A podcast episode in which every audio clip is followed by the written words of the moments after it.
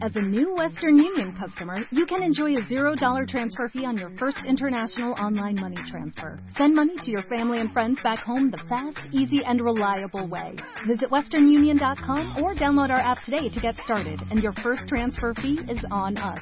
FX gains apply, not available for credit cards and transfers to Cuba. Services offered by Western Union Financial Services Inc. and MLS 906983 or Western Union International Services LLC and MLS 906985. Este mes, en Revista MOA, ¿qué tanto te conoces? ¿Cero? ¿Mazo? ¿Alguito? ¿Mucho? ¿O cañón? The Test Issue. 382 preguntas para que sepas cómo andas en fidelidad, inteligencia, neurosis, memoria, celos, liderazgo, salud, chamba, lana, la cama, fuerza, amor y mucho más. 136 páginas retacadas de preguntas, información e ideas para que te conozcas mejor. Una revista de Marta de Baile. Esta vez tiraremos la casa de tu mamá por la ventana. Extreme Makeover Home Edition 2016. ¿Estás listo para el cambio? 2016. Porque este mes festejamos a tu mamá transformándole su casa. No pierdas tiempo. Dale clic ahora a wradio.com.mx o martadebaile.com y checa las bases. 2016. Solo por W Radio. Permiso Segov, DGRTC, diagonal 0870, diagonal 16. 1, 2, 3, 4, 5, 6, 7, 8, 9, 10. Onceava temporada. Marta de Baile. Solo por W Radio. Esta es una petición que me hicieron justamente en Twitter para abrir el programa del día de hoy. A diferencia del cuentaviente de Luz que pidió su canción ayer, esta cuentaviente, fíjense que tiene muy buen gusto.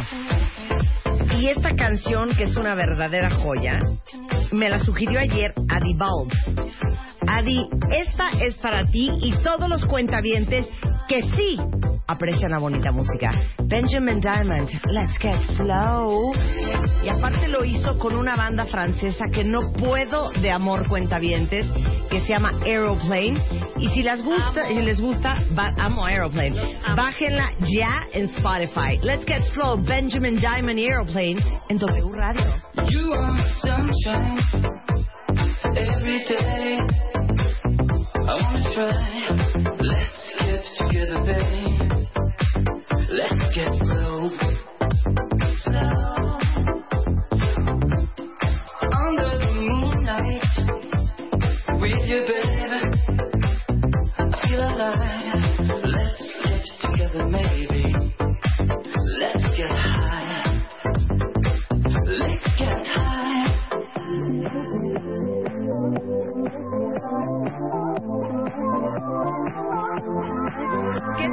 Joya? ¿Ya se las había puesto en enero? Por supuesto que sí, muy bien, Josh Ney. Pero ¿por qué no repetirla? Es una joya. ¡Súbele, Chapo!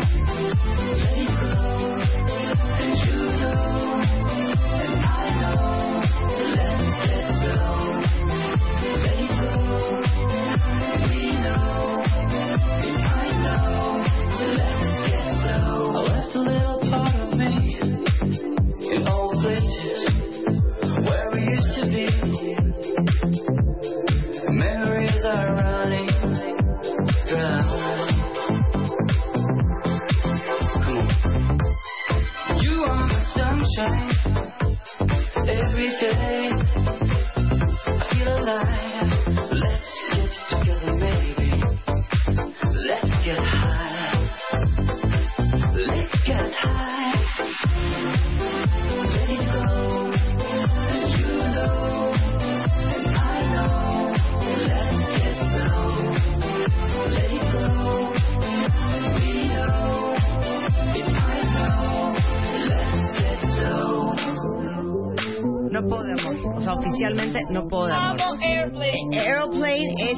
Vito de Luca, porque The Magician, sea, Stephen Fasano ya se fue, pero es belga. Pero bueno, belga, francés, lo mismo. Pero esta banda no puede de amor, y esto lo hicieron en conjunto con Benjamin Diamond, que lo tuvimos algún día en el programa, autor de Little Scare, parte de Stardust y la de Music Sounds Better With You, parte de Fit Your Heart, y esto es lo último de Benjamin Diamond. Get it slow.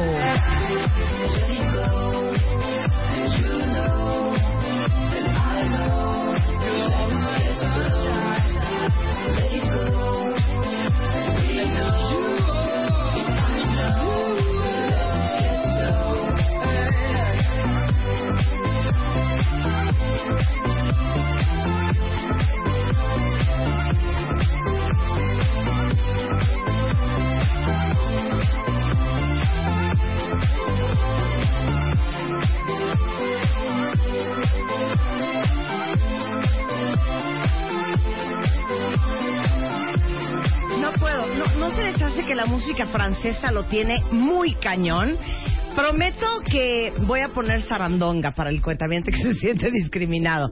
A ver, Luisa, ¿amas Dígame. Aeroplane? Amo Aeroplane. A ver, rífanos una de Aeroplane A que ver, amemos. Ya tiene mi celular. Ok, Luz. ¿cómo se llama la canción? We Can't Fly. We Can't Fly y es Aeroplane. A ver, vamos a ponerla. Ahí está. ¿Es esta? Tiene un intro de unos 30, 40 segunditos. Puta. Hija. Oh, bueno, la adelanto, pues. No, bueno, disfrutemos, disfrutemos. A ver. Por cierto, no tengan miedo, ¿eh? Rebeca no está aquí hoy. Rebeca se fue a la vacación. No vamos a hacer el programa solos, pero ¿saben qué? Lo vamos a hacer muy bien. No tengan miedo. 30 Abrazo grupal. Abrazo grupal. Abrazo grupal. ¿Qué es esta entrada, Luisa? Siento como, como, como música de zombies.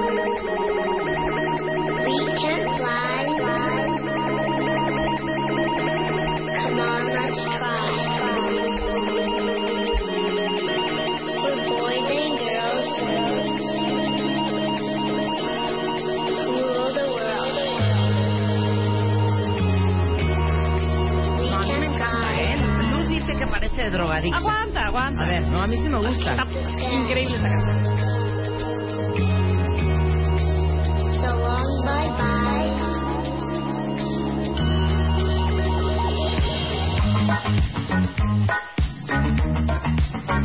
Híjole, hija. No, es que vale. Ya aquí ya es como reggae, güey. Ya sí es, ya es, es como reggae. Es, esta, esta canción Ya es como un reggae, ¿no? montón de géneros. ¿Sí? Esto. A ver, ¿está gustando?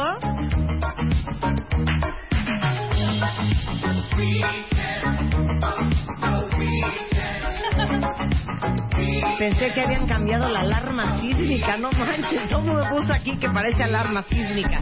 El principio de la canción y ya te pasaste. A ver.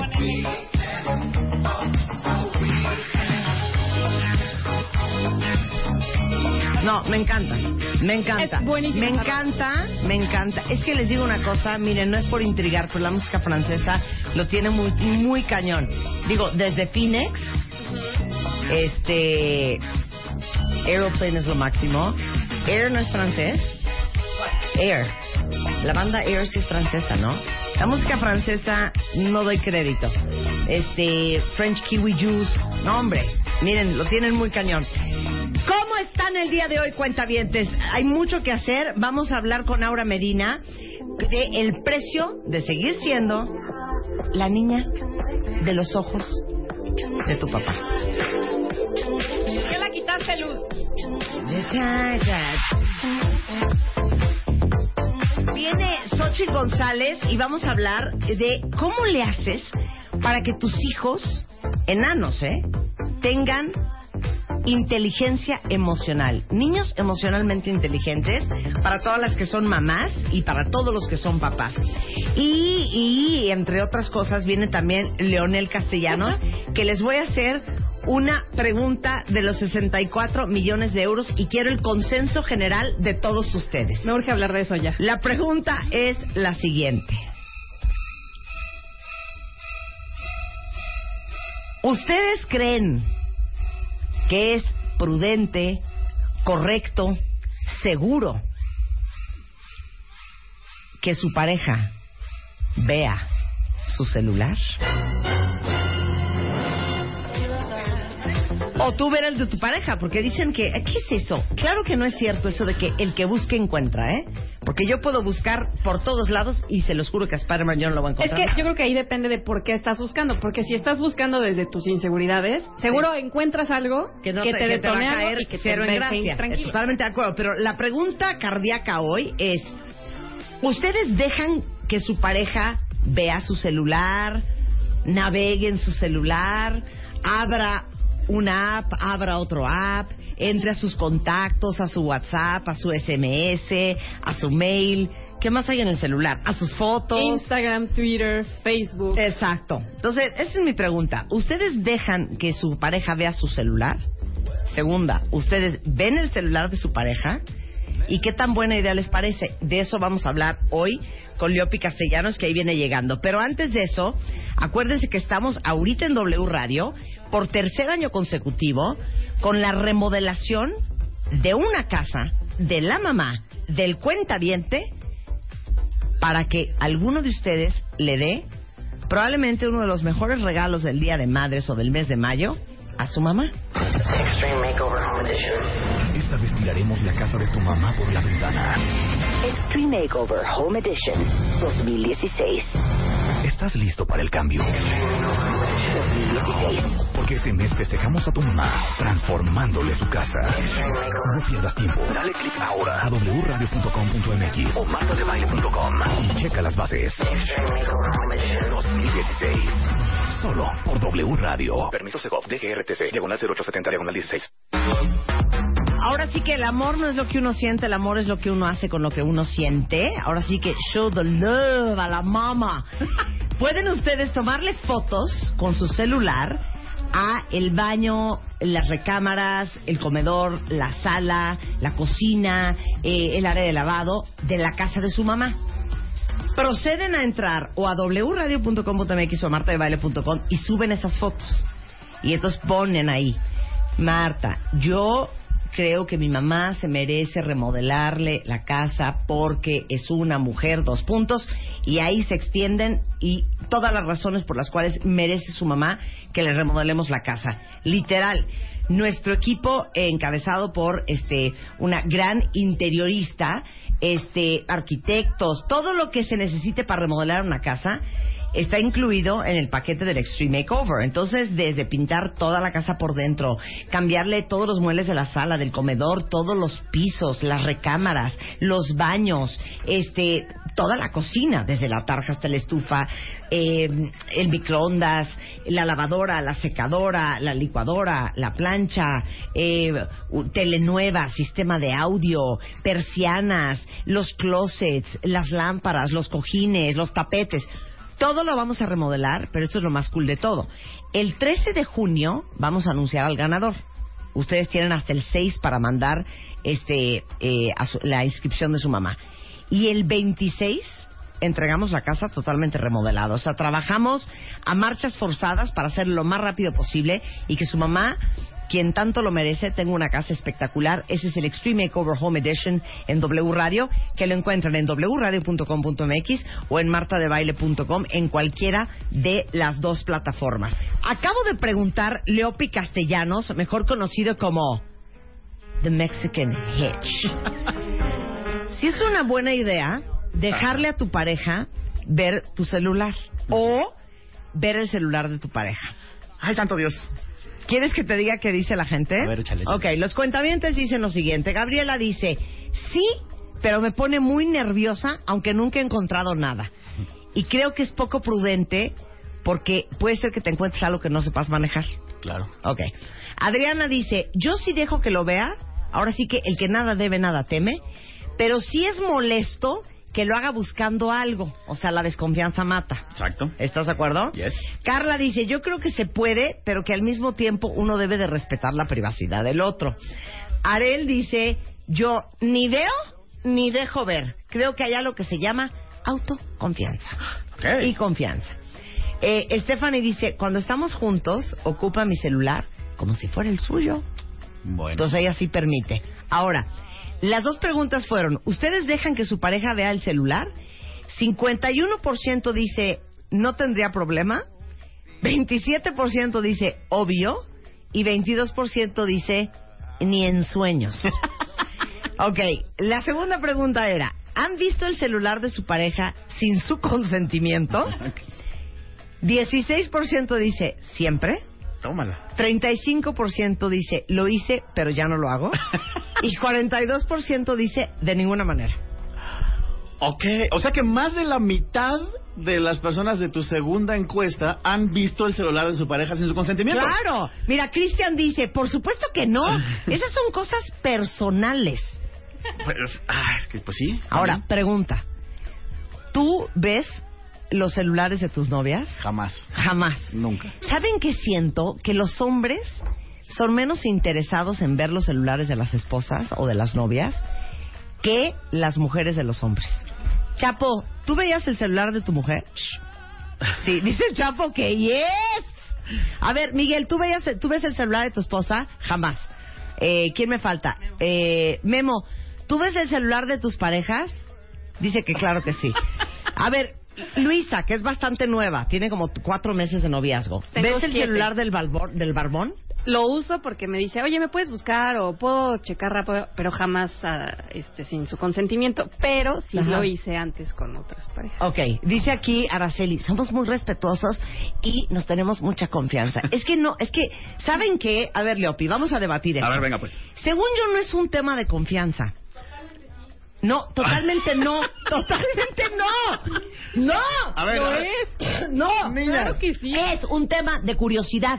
Sí, yo estoy contigo en ese punto. Ve, es que no es de confianza. Yo confío, te- se los juro, a ciegas en, en mi marido. Ok. Pero me da mucha curiosidad, muchas cosas. Por ejemplo, ¿con quién se estuvo mensajeando hoy? me da curiosidad con quién habló, Ok. ¿no? Me da curiosidad, y bueno, o sea, yo no veo el celular de mi marido yo creo que hace tres semanas. Ajá. Eh, me da curiosidad ver mm, qué fotos nuevas maneja, por ejemplo. me da curiosidad. ¿Qué más me da curiosidad? Eh, los mails no me dan tanta curiosidad. No, pues Es más... más como WhatsApp. Eh. Spider-Man no tiene ni Facebook ni Twitter. Ok. O eso dice. Ni Instagram. Entonces eso no. Pero yo creo que más bien es un tema del WhatsApp. Es el ¿no? WhatsApp. Y de repente hay cosas que no, no se le olvida contarme. Entonces le digo, ¿cómo? Que el niño se salió de las clases de yo-yo. ¿Qué pasó? Entonces ya me cuenta, ¿me entiendes? Sí, o sea, es por curiosidad. A ver, debáteme eso. Ok. Pues es que ahí hay varios puntos importantes. Ah, a ver, a ver, Las mujeres son como más, más propensas a querer tener toda la información de todo, ¿no? Entonces, por eso una mujer podría checar el celular, como dice Marta, por curiosidad. Ujú. Pero también tenemos el agravante de que nuestro- el historial... el- el qué? El agravante. El agravante. El agravante de que el historial de mi género no nos ayuda, ¿no? O sea... A cada rato sabes de que un güey le puso el cuerno a su chava. Ay, no manches. A cada rato sabes que el otro le dio like a no sé quién. Y entonces, pues podría sentirse como que a las mujeres les da más por revisar el teléfono porque... No, es que yo les voy a decir una cosa. Eso es donde está muy grave. A ver. Porque en una encuesta eh, que se hizo en Mail Online a más de este eh, 300 personas, 13 mil, perdón, el 25% dijo que solo vio el celular de su pareja por, como digo yo, curiosidad. Ok. 12 porque buscaba pruebas de infidelidad o porque sospechaban algo y 14 porque solo querían saber si había alguna mentirilla. Esta es mi idea. A ver. Si tú estás agarrando el celular de tu pareja porque tienes desconfianza, porque te late algo, porque intuyes que hay una mentirilla por ahí, híjole, esa relación está de la fregada. Sí, ya se complicó. Esa relación, o tú estás muy mal. También. O sea, yo siento que, que en eso sí estoy de acuerdo con ustedes, que si lo estás buscando porque quieres encontrar algo, eso está de la fregada. ¿Qué? Todo va a estar bien. ¿Qué? ¿Qué pasó? ¿Qué? Es que yo tengo que confesar. A ver, es que ya empiezan las mentiras. Exacto. No, no las ver, mentiras. Pero es que yo sí creo, o sea, las veces que lo llegué a hacer, la neta, yo no lo hice de, ay, a ver cómo le fue al niño. No, Sí, sí, sí. lo hice. Confiaba en mis parejas, pero solamente No, tengo un issue de inseguridad. No, de verdad, pero yo tengo un issue cañón de inseguridad y yo Ah, sí lo hacía pensando en, pues a ver qué encuentro. A ver si, a ver si encuentro algo. La neta, yo sí lo hacía por eso. Sí, porque siempre eres sospechoso. Por eso es algo que hoy no es que no tenga ganas todo el tiempo, que no me quemen las manos por ir a agarrar el teléfono, pero yo sé desde dónde lo estoy haciendo y por eso ya no lo hago. Ni por curiosidad. Ok. ¿Me explico? Yo sí reconozco Claro, que claro. tengo un issue de inseguridad. Ok. Claro. Ok, eh, fíjate Marta, yo hice también mi propia encuesta en Ok. Twitter. Pero aquí pasó algo todavía más escabroso. Mi encuesta... Más agravante. No, esto está muy cañón, Marta. Esto va más allá de toda cosa extraña y frontera que haya sucedido en este programa. Porque la encuesta que yo mandé a la producción de Marta de Baile, señoras y señores, fue alterada. ¿Qué pasó?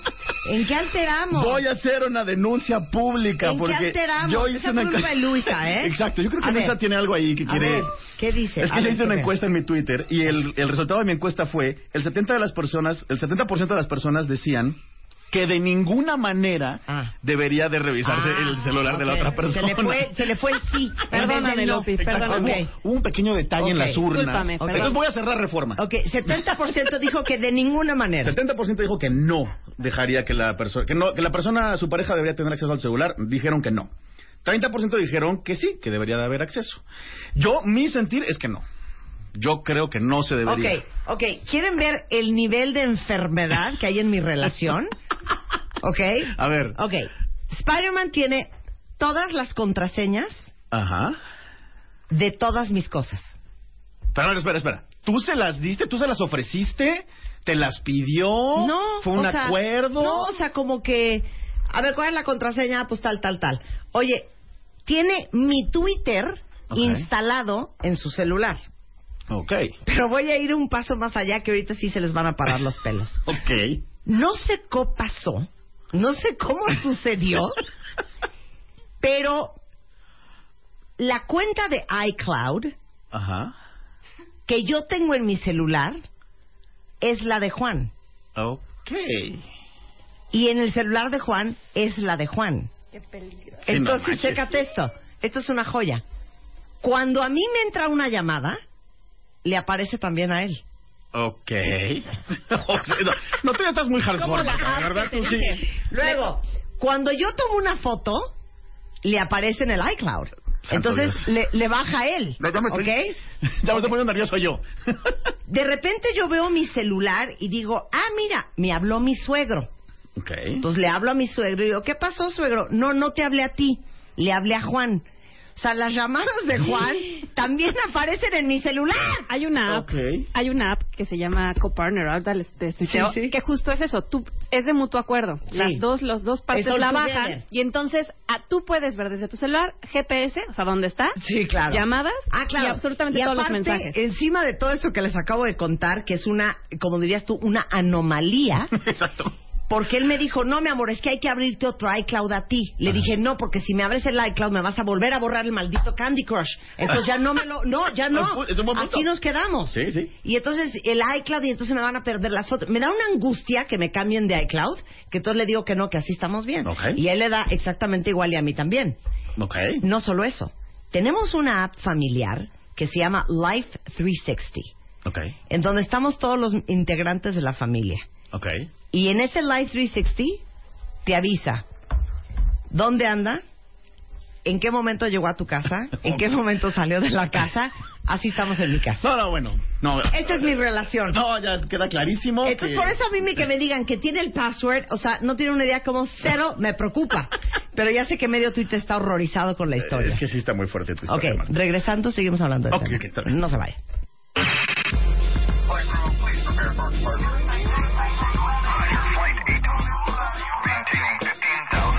Temporada 11. Ya volvemos. Marta de Baile. Temporada 11. 11. 11. W Radio. Oigan, estamos llorando de risa. Bueno, yo creo que yo y, y Leopi. Yo de y- y- tristeza. y- y- Yo estoy en y- shock. Y muchos en shock. Oigan, no quiero que se malinterprete el tema del iCloud de mi celular. Eso fue culpa de Juan que todo lo hizo mal. Sí, exacto. Y claro, que les digo que suena el celular de Juan y también entra la llamada al mío, o me llaman mis hijas por FaceTime y suena en el iPad de Juan, en el celular de Juan y en el mío. Ok. ¿ok? Porque el iCloud está ligado. Es un enredo que ya se hizo tan enredado que ya no se puede componer. Por el Candy Crush. no- por el Candy Crush y por las fotos. Eh, estamos hablando con Leopi Castellanos eh, sobre si es una buena idea darle acceso a tu celular, a tu pareja. Entonces, vuelve a repetir tu encuesta. Ah, Bueno, mi encuesta fue realizada en Twitter ayer. Pregunté- Arrojó. Arro- arrojó los siguientes resultados. El 70% de las personas en mi Twitter dijeron que de ninguna manera debería darle acceso al celular a su pareja. Y el 30% dijo que sí. Y yo estoy de acuerdo, porque tengo varios puntos aquí que quiero que veamos y que la gente nos ayude a decidir si estoy bien o estoy mal o qué pasó con mis Ajá. puntos de por qué sí y por qué no. Ajá. Entonces ahí les voy. ¿Por qué sí deberías dejar que tu pareja vea el celular? Y esto fue parte de la encuesta, ¿eh? Mucha gente me dijo, porque el que nada debe, nada teme. Es que sí. Ok, sí, pero ¿qué tal si tú no debes nada, pero alguien te hace deber algo? ¿Qué? O sea, por ejemplo. O sea, mi ejemplo de hace ratito, ¿no? Tú Ajá. trabajas para una empresa y de pronto tu jefe, que es el que te tira la onda en la oficina, que tú te lo toreas todos los días en la oficina, bueno, todo bien. Pero un día tu jefe te manda un mensajito a las 3 de la mañana y te pone, señorita de baile, voy a necesitar que se salga usted de su cubículo a las dos para ir a comer conmigo. Es una cuestión muy importante. Le quiero contar unos planes que tengo para usted. Y eso lo lee tu pareja. Y eso lo lee tu pareja. Pero ¿por qué se va a preocupar? Porque pareciera que el jefe te está tirando la onda. Ahora, ahí viene tu respuesta. Como es tu jefe, no lo puedes batear. Entonces le, dice, le dices, pues, ok, está bien, sí, sí, este, ahí nos vemos. Y entonces ya le aceptaste la salida a comer al jefe. Porque no te queda de otra. Y tu novio lo ve y es medio celoso. Pero y- te digo, a mí eso me pasa de tiro por viaje. de a tiro por viaje. Pues sí, de no, baile, no la pero- tirada de onda, pero... Oye, este... No, es que fíjate que voy a comer con un amigo. Esta es clásica. No, voy a ir a comer con este cuate que este que se está divorciando y está traumado y me quiere platicar. Y entonces, Juan... ¿Y de qué chingas te quiere platicar? ¿Ya sabes? Sí, sí, sí. Pues que le hables a tu terapeuta. ¿Por qué tienes que ir a comer tú con él? ¿O de qué te va a contar? ¿O lo vas a consolar? ¿O qué? ¿Ya sabes? Ok. Ya sabes que es un poco la variable de eso. Es una variable. Pero es una variable light. Sí. No, pero es cierto. Puedes encontrar cosas que tu pareja no entendería que las tienes bajo control. Exacto. Que tú la tienes en el folder correcto. Es más, mira, Exacto. te la voy a cambiar. Que lo puedes manejar, que lo Pero puedes manejar. Fíjate, este va a ser un punto bien bonito que no toque aquí, pero Ok. está padre. Todos los hombres tenemos un chat con todos nuestros amigos tornillos. Y todas las mujeres tienen un chat con sus amigas. Y saben lo que se intercambia en esos chats, ¿no? Perdón, ¿quieres que te diga que se intercambian? A ver. Unas teteses. Unas Sí. teteses. ¿Qué es eso de estarse mandando de, mira mi operación de rodilla? Entonces ves la foto y es un es güey un en una clásico. rodilla y el pito parado. O sea, ¿qué es eso? O sea, ¿qué es esa pubertez? Ese es el mejor meme de la Es que historia. no lo puedo creer. O sea, les digo una cosa, señores, me da mucha pena. Parecen niños chiquitos, ¿eh? Es bueno, Marta. Ay. Y a mí me leen unas cosas y causa una gracia que yo digo, es que no le veo la risa por ningún lado y es una tetez. Ok, está bien. Hay, muchas teteses, hay muchos memes tetos. Sí. Pero también, por ejemplo, en mi chat con mis amigos, que por cierto me están escuchando, eh, tenemos un intercambio severo, pero severo de anatomía femenina. O sea, todos los días alguien manda algo. Pues tú y todos tus amigos son unos tetos. Sí, sí, lo sé. Sí. Pero a ver, explícale a tu chica por qué tienes 497 fotos de mujeres sin ropa. O pueden ser en esos chats también que acepten chicas que caen muy mal, ¿no? Que uno de ellos manda la foto del nuevo date. También. Y, y, por ejemplo, ponen unos horrores, como por ejemplo, mira la chiquita que me estoy comiendo. ¿Qué es eso? Y ponen la foto de la fulana. El pollo. Ay, El miren pavo. este pollito que me estoy dando. ¿Qué es eso? Ah, ese también es un clásico. ¿Qué es eso? Es, es buenísimo, Marta. Muy mal. No. No estén mandando eso. Ok, pero fíjate, ¿qué tal si mi amigo me manda eso? Y yo le contesto, oye, no, está guapísima. Puta, te los corto. Eh, oh, entonces, Te los corto. y pues tal vez yo lo estoy Te lo- diciendo para No. hacerlo sentir bien. Pero es que, ¿sabes qué? Quítame la música, Chapo. Ya se enojó. Ya me enojé. Uno que tiene que ser respetuoso de su pareja en lo público y en lo privado. Y estar diciendo, está re buena. ¿Qué, ¿Qué es eso? ¿Es una falta de respeto a tu novia o a tu mujer? ¿Te esté viendo o no te esté viendo? Por ende, de eres un cerdo, tú y todos tus amigos. De acuerdo, ¿Eh? de acuerdo. ¿Me- No, de acuerdo, No, totalmente. Sí, huevo. derecho de réplica. Claro. No, sí, No, claro. bueno, ¿O les gustaría a ustedes que nosotros estuviéramos en el chat? Porque les digo una cosa, yo no tengo chats con mis amigas. ¿Ya ves cómo tú vives en un universo tres, paralelo? Que son como tres. Pero si yo tuviera un chat con mis amigas, no es cierto, sí tengo un chat de, de que dice Las Vegas, que es de las que fuimos al cumpleaños de Rebeca. Ok. Ahí nadie está diciendo, vele las nalgas a este güey. ¿Qué es eso? Yo creo que deberíamos de preguntar en Twitter O porque te mal, apuesto... cuentavientes. Te apuesto a que todas tus cuentavientes tienen un chat con sus amigas donde se intercambian cosas. No, pero se están intercambiando fotos de señores desnudos. Sí. Las nalgas de, de, de, de, de, de Bedoya, de Sí. contabilidad. Yo no creo que se estén intercambiando eso. Pregunta en Twitter, vas a ver. A ver, ¿quién se está intercambiando obscenidades en el WhatsApp de sus amigas? Ahora fíjate, ahí, ahí te va una cosa que no A has ver. tomado en cuenta. Yo, cuando estoy con mis amigos, ya sabes, todos somos el alfa, todos somos el más machín, Sí, to- sí. a todos, todas quieren con nosotros. En nuestra casa siempre mandamos. Exactamente, exactamente, ¿no? sí. Entonces, te mandan la foto de una chava, ¿no? Y todos comentan. Y entonces tú tienes que comentar por la presión de grupo. No. Porque son unos tetos. Eh, Yo lo sé, pero tienes que decir algo. Tienes que ser macho en ese Puedes chat. poner un jajaja y ya. No. Exacto, Una manita así. Porque- Ok. Exacto, te puedes rifar un, unos has-has, como dicen mis hijas. No, no. Rífate unos has-has y ya. No, no, no, fíjate. Mi amigo Quique pone una foto de una chica. Y entonces mi amigo Santiago dice, ¿qué, qué onda, Leopi? ¿Te la dabas? Tengo que contestar eso, eso. Ese es un reto masculino. Y obviamente ese chat son teteses entre hombres que para una mujer van a ser incomprensibles. Por eso una mujer no debería tener acceso a esa información. ¿Por qué? ¿Eso qué le Es que no estoy de acuerdo. No. Es que ahorita me voy a pelear ¿De contigo hablas? a muerte. Mira, Cari dice, de acuerdo contigo, Marta. Falta de respeto que estén puerqueando en el chat de los tornillos. Es que sí, es que acuérdense, uno debe de ser respetuoso de tu, su pareja en lo público y en lo privado. ¿De cuerpo presente o de cuerpo Ya, ausente? ya, voy a- ya no voy a chatear con mis amigos de esas cosas. O, o- o te lo pregunto al revés. A ver. A ver. Ponme una música. ¿Te gustaría escuchar la conversación o leer la conversación de tu novia que amas, adoras, que le has entregado tu vida, que le acabas de pagar el trasplante de chichis? El trasplante. ¿eh? Sí, le- se la- trasplante de chichis y que de repente la oyes o la ves en el celular con la amiga de, güey, perdón, hija, o sea, está que se cae de bueno, güey. Y la amiga, sí, hija, pero dime una cosa, ¿hace cuánto entró a trabajar ahí? No, güey, o sea, lleva seis meses, pero hija, tiene unos pectorales, güey. Unas nalgas. Una pantorrilla. Hija, no tienes una idea. Y una boca, hija. No, bueno, o sea, nada más me quiero imaginar lo que yo haría con esa boquita. Ok.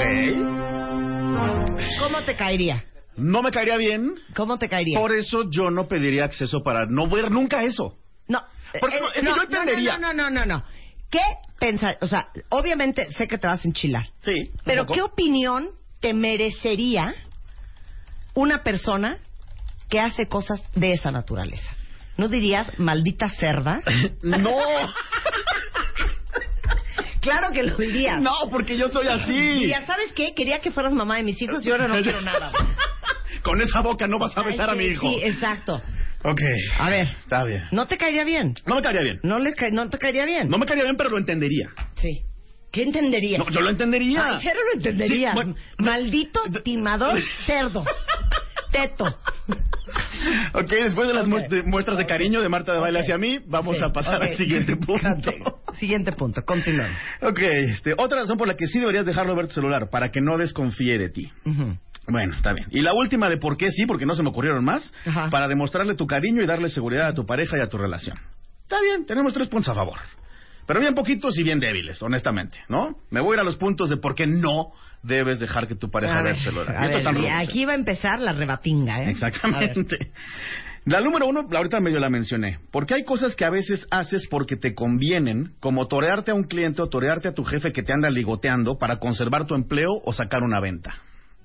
¿Cómo justificas Sí, eso? eh, to- esas estoy totalmente de acuerdo porque sí se prestan a malas interpretaciones. Claro. Pero, señor, A ver. si en ese WhatsApp, cheques esto, cuenta. Tengo mucho miedo. Hay un, ¿cómo estás guapísima? ¿Cuándo te dejas ver? Y es un cliente con que tienes una negociación pendiente. O sea, el cliente puede morir por ti. El cliente en sus sueños quisiera andar contigo. Pero una mujer hábil tiene las cosas bajo control. Sí. Entonces tú tienes las cosas bajo control. Entonces, tu pareja ve eso que dice, hola guapísima, ¿cuándo te dejas ver? Tú entiendes que te lo está diciendo porque quiere juntarse contigo para ver el plan del segundo trimestre del 2016. Ok. Ok, él no lo va a entender. No. Entonces va, te va a voltear y te va a decir, ¿me dan permiso, cuentavientes? Ven- ¿Me das permiso? Échalo. Gobernación, ¿me dan permiso? Se va a voltear el señor y te va a decir, ¿y ese pendejo quién es? ¿Sí? ¿Estás de acuerdo? ¿Estoy de acuerdo? Entonces tú te vas a voltear y le vas a decir, ¿te calmas? O sea, es un cliente dicharachón, Exacto. quiere com- que comamos porque tengo un, un deal pendiente con él. Ok. Un hombre seguro de su mujer dice, pues maldito cerdo, que no te esté diciendo guapa. Ok, sí. Hasta ahí llega. Ah, ¡No! Hasta ahí llega. No, es que no llega hasta ahí porque dijiste, dijiste ahorita algo clave. Un hombre seguro. ¿Cuántos hombres seguros hay? Seguramente va a haber 70 millones que le van a decir, le estás coqueteando. Seguro algo hiciste para que te dijera guapísima. El- van a haber muchos hombres que le van a echar la culpa a ella. Y entonces ahí yo digo, si tienes un hombre que no es el más seguro del mundo y es probable que la que se meta en un problema seas tú, aunque sea otro el que te intentó ligar, no debes darle acceso a tu teléfono. ¡Toma! ¿Sabes qué? Ah. No estoy de acuerdo. ¿Por qué no? Y ya. Punto dos. Ok, punto dos. ¿Por qué no debes dejar que tu pareja vea tu celular? Porque tal vez tienes conversaciones con otras personas acerca de tu pareja. Ah, Ese es un buen punto. Ah. Ese, esa sí te la compro. Ahí sí. Sí, ahí sí puede haber de no lo soporto, me quiero divorciar. Exactamente. Momentáneo. Pues, sí, claro. Momentáneo, ¿no? Sí, alguien, alguien más, ¿no? Lo, lo dijo Chuchita. Mo- no, pero momentáneamente, ¿no? Que en esos cinco minutos lo odio, me quiero divorciar. Exacto. Y a las siete de la noche lo amas con toda tu alma. Claro. Pero él vio el mensaje de las dos de la tarde, lo odio, me quiero divorciar. Y te llegan los papeles a las 4 de la tarde. Ese es un buen punto. Ese, es un buen punto. Ok, gracias. Ese es un buen punto. Quiero mi crédito. O inclusive les voy a decir otra variable de esa. A ver. Puede ser que te hayas mensajeado unos mensajes, este, digamos que inodoros, incoloros e indoloros de no soporta a su mamá. Ah. Y te cache el mensaje, ¿me entiendes? Ese estaría cañón. O de me tiene hasta la madre su hermano. Sí. Y te cacha el mensaje. Ok. En eso estoy de acuerdo. Perfectamente. Ok. Muy bien. Siguiente punto. ¿Por qué no debes dejarlo ver? Porque hay cosas que se pueden malinterpretar, como la que acabo de mencionar, las clásicas 4.895 fotos de mujeres desnudas que los amigos nos mandan. Pueden pensar lo que querramos acerca de que somos unos cerdos y lo que sea, pero esa es nuestra forma de divertirnos. Realmente no lo hacemos por prendernos. Pues ¿eh? perdón, pues son unos tetos. Sí, es una tetez, pero es ¿Por una qué no realidad. se mandan unos libros de autoayuda? ¿Por qué no se mandan unos pensamientos Un poema. unos Ok. poemas? Lo voy a proponer en mi chat con mis Eso, cuates. si hoy. quieres hasta un chiste. Ok, les voy a decir, vamos a cambiar esta dinámica a partir de hoy, libros de autoayuda. ¿Sabes qué? Podemos hacer un programa, Luisa. Deberíamos hacer un programa de esto, cuentaviente. Un análisis de un par de horas profundo, socioantropológico, Ok. de la obsesión con los hombres de las mujeres encueradas. Ah, sería un buen programa. Sería un muy buen Yo tengo programa. Mucho tema de ese. sí, porque así somos, de verdad. Y para las mujeres es incomprensible, además. Es que, perdón, ya ampliando un poco el corchete de tema, Amplíalo. no entiendo dos cosas. A ver. No entiendo la, la fascinación de ver mujeres encueradas y luego no entiendo el concepto del table. Ah, sí. Porque en la mayoría de los tables se supone que no puedes tocarla y tampoco la puedes cooperar. Qué angustia ver a alguien que deseas, pero que no puede ser tuya. Ya sé que muchos me van a decir, Marta, por una módica cantidad sí podría ser tuyas. Pero muchos tables, o sea, Sí, hay los que no. no hay cooperación. Sí, sí, sí. Esos son dos conceptos que quisiera yo analizar a Vamos, profundidad. vamos a hacer un Muchas día de ese tema. Muy bien. Cuarto punto. Cuarto punto. El celular es una extensión de ti y hay cosas ahí que son privadas. Yo digo que tu pareja no es ni tu mamá ni tu papá. A ver, espérame un segundo. No tiene nada que ver con mamá, papá y privacidad. Es que a lo que me refiero con esto es, hay cosas ahí que tal vez son tuyas, personales. Dame un ejemplo. Pues no sé, tal vez A tú, ver. tal vez tú tienes. A ver, Ay, te- déjalo hablar, mujer. A ver. ¿Cuál es la privacidad? Ya, ya me ¿Privacidad ya de me dio miedo, me está A ver, No, por ejemplo, supongamos que tú sientes que tu desempeño en la cama con tu chica no fue el ideal la última vez. Algo salió mal, perdimos fuerza, perdimos tensión, salió mal, ¿no? es un petazo. Es que sí, Ajá. Y entonces ella, bueno, lo tomó como lo tomó, pero tú como hombre dices, no manches, me falló la maquinaria, esto no me puede volver a pasar nunca. Ajá, entonces. Y entonces tal vez tienes un chat con tu doctor, güey, ayúdame, o te bajaste un libro de qué hacer si tu amiguito no quiso jugar el otro día y no quieres que lo vea. No quieres, tú quieres ser para tu novia el capitán, el rey, el que la salvó del dragón. No es, quieres que, es- que, perdón, regresamos a la tetez.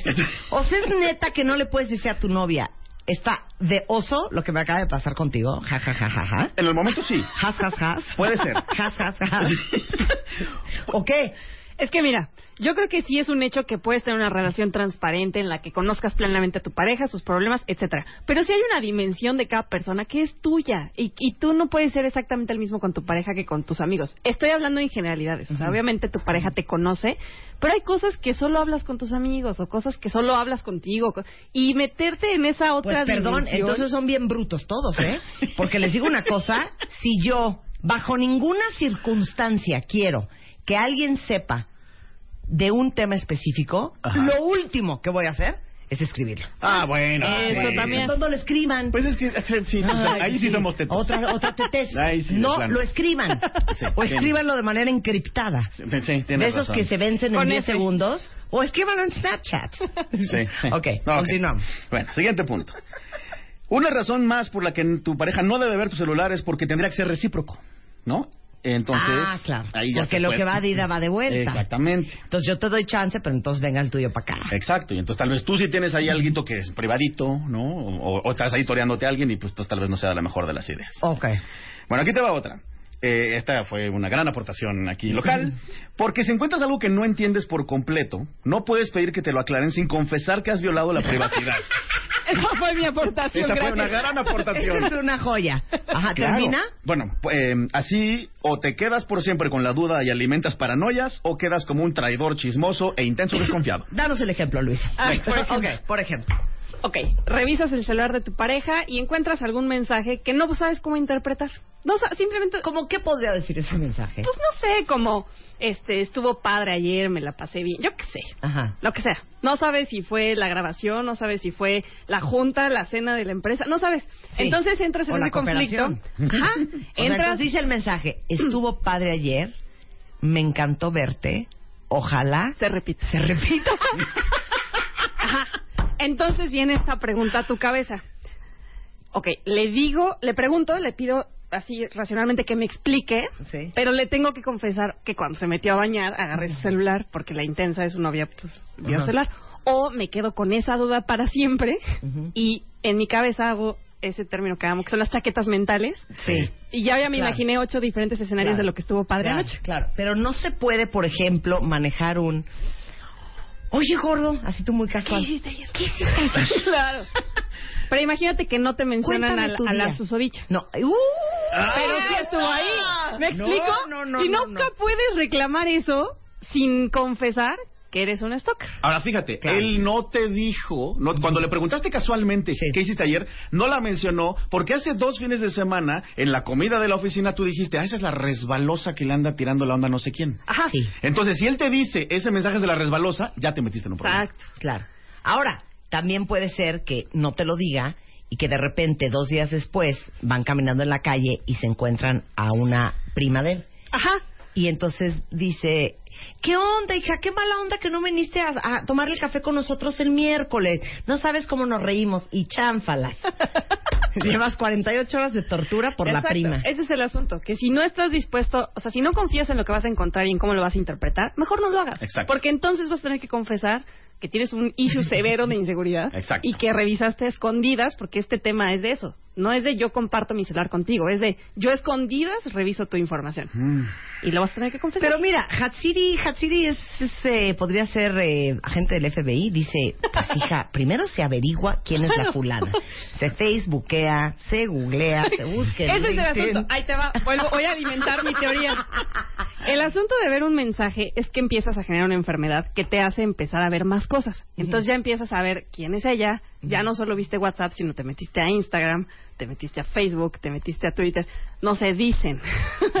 no crean que me pasó. El asunto es que te- desarrollas una enfermedad. O sea, y el punto aquí es, si no estás con la confianza suficiente para confiar en lo que encuentres en ese celular, de entrada ni siquiera estés con esa persona. Exacto. Porque no lo vas a poder controlar. Estoy de acuerdo. Muy bien. Muy bien. Gran me punto gustó. ahí. Ok. Ok, ¿Qué sigue? Ocho, porque, ¿por qué no debes dejar que tu pareja vea tu celular? Porque el celular es el primer paso. Poco a poco te será más fácil empezar a revisar su computadora, sus correos, sus pantalones y cada una de sus pertenencias.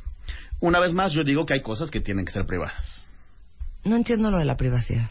Pero Marta, es que tú vives quién sabe dónde, neta. No, es que yo no entiendo dos cosas. No entiendo la privacidad y no entiendo los espacios. Ok. Eso de necesito mi espacio. No, no entiendo eso. Eso Ok. tampoco lo entiendo, perdón. Cada quien sus cosas. Pero es que, ok, te lo voy a poner desde un punto de vista masculino. Por ejemplo, las mujeres utilizan millones de cosas de comunicación en un solo día. Nosotros usamos bien poquitas. Hay veces que nos cansamos. Hay veces que lo único que queremos es estar con el tarado de tu amigo, echarte una chela y verte zombie viendo la tele. Y entonces ella empieza con el interrogatorio y le molesta porque no lo entiende. Entonces llega un momento que le dices, ese es como mi pequeño espacio, ese es como mi lugar de reflexión, donde, bueno, no le dices eso obviamente, ¿verdad? Pero ese es tu espacio, lo necesi- nosotros lo necesitamos, las mujeres normalmente no. Claro. Eso sí. ¿No? Digo yo. Pero lo más fuerte que dijiste en el corte comercial es porque ya no hay para atrás. Ah, bueno, hijo, es que sí está cañón eso. Mis queridos radioescuchas, si algún día, en algún momento, ya le diste acceso a tu celular, a tu unidad en turno, tu freno de mano, tu amiga con derecho de roce o tu mareado o brujer, ya no puedes echarte para atrás, no puedes otro día decirle que ya siempre no, porque obviamente va a desconfiar, va a decir, ¿y ahora por qué ya no? ¿O por qué le puso clave? Entonces, y aquí regresando al, modus operandi de la señora de baile, es una buena idea que esto se hable el día uno, porque además, fíjense, Marta sí lo tiene desde el principio. ¿No? O sea, lo tuyo funciona, Marta, porque siempre fue así. Desde el principio Sí, fue así, ah, pues ahí está la clave, Sí, claro. ahí está el password, pero Sí, sí, ¿qué sí. tal si al principio no hubiera sido así? Oye, No, eso no, no, no, yo no lo permito. Oye, Marta, tenemos, tenemos que ir a corte, pero voy a decir una cosa. Tú dices que no entiendes a la gente. eh, Tú no entiendes la, pri- la privacidad. Yo no entiendo a la gente segura de sí. Yo te voy a explicar la gente segura de sí misma. Quiero un silencio absoluto. Yo les voy a explicar la gente segura de sí misma. Ok. Porque yo sí tuve algún día un, no, no, uno, dos novios que me pintaron el cuerno. Hijos del mal. Uno cuando tenía 21 años y el otro cuando tenía como 36. Y les digo que aprendí, si te están pintando el cuerno, que recen, que no te los caches. Yo no voy a andar buscando, ¿eh? Ok. Yo cero voy a andar buscando. Si te lo cachas, Cristo. adivina qué. Se va a perder de la joya más grande de la vida, que eres tú. Ok. Ahí, estás, ahí está el castigo. Ahí está la penitencia. Yo pensé que ibas... Entonces, ¿qué? Perfecto. Tú haz lo que quieras. Donde te cache. O sea, no tienes una idea. Como en tu vida me vas a volver a dirigir la palabra. Se acabó. Ahí está. Ya. Gracias, Marta. Tan, tan. ¿Te gustó? Me encanta. Regresamos al corte. No se vayan. We'll be experiencing some turbulence. Marta de baile, transmitiendo en vivo. Last more than 10, 15 minutes. Temporada 11. 11.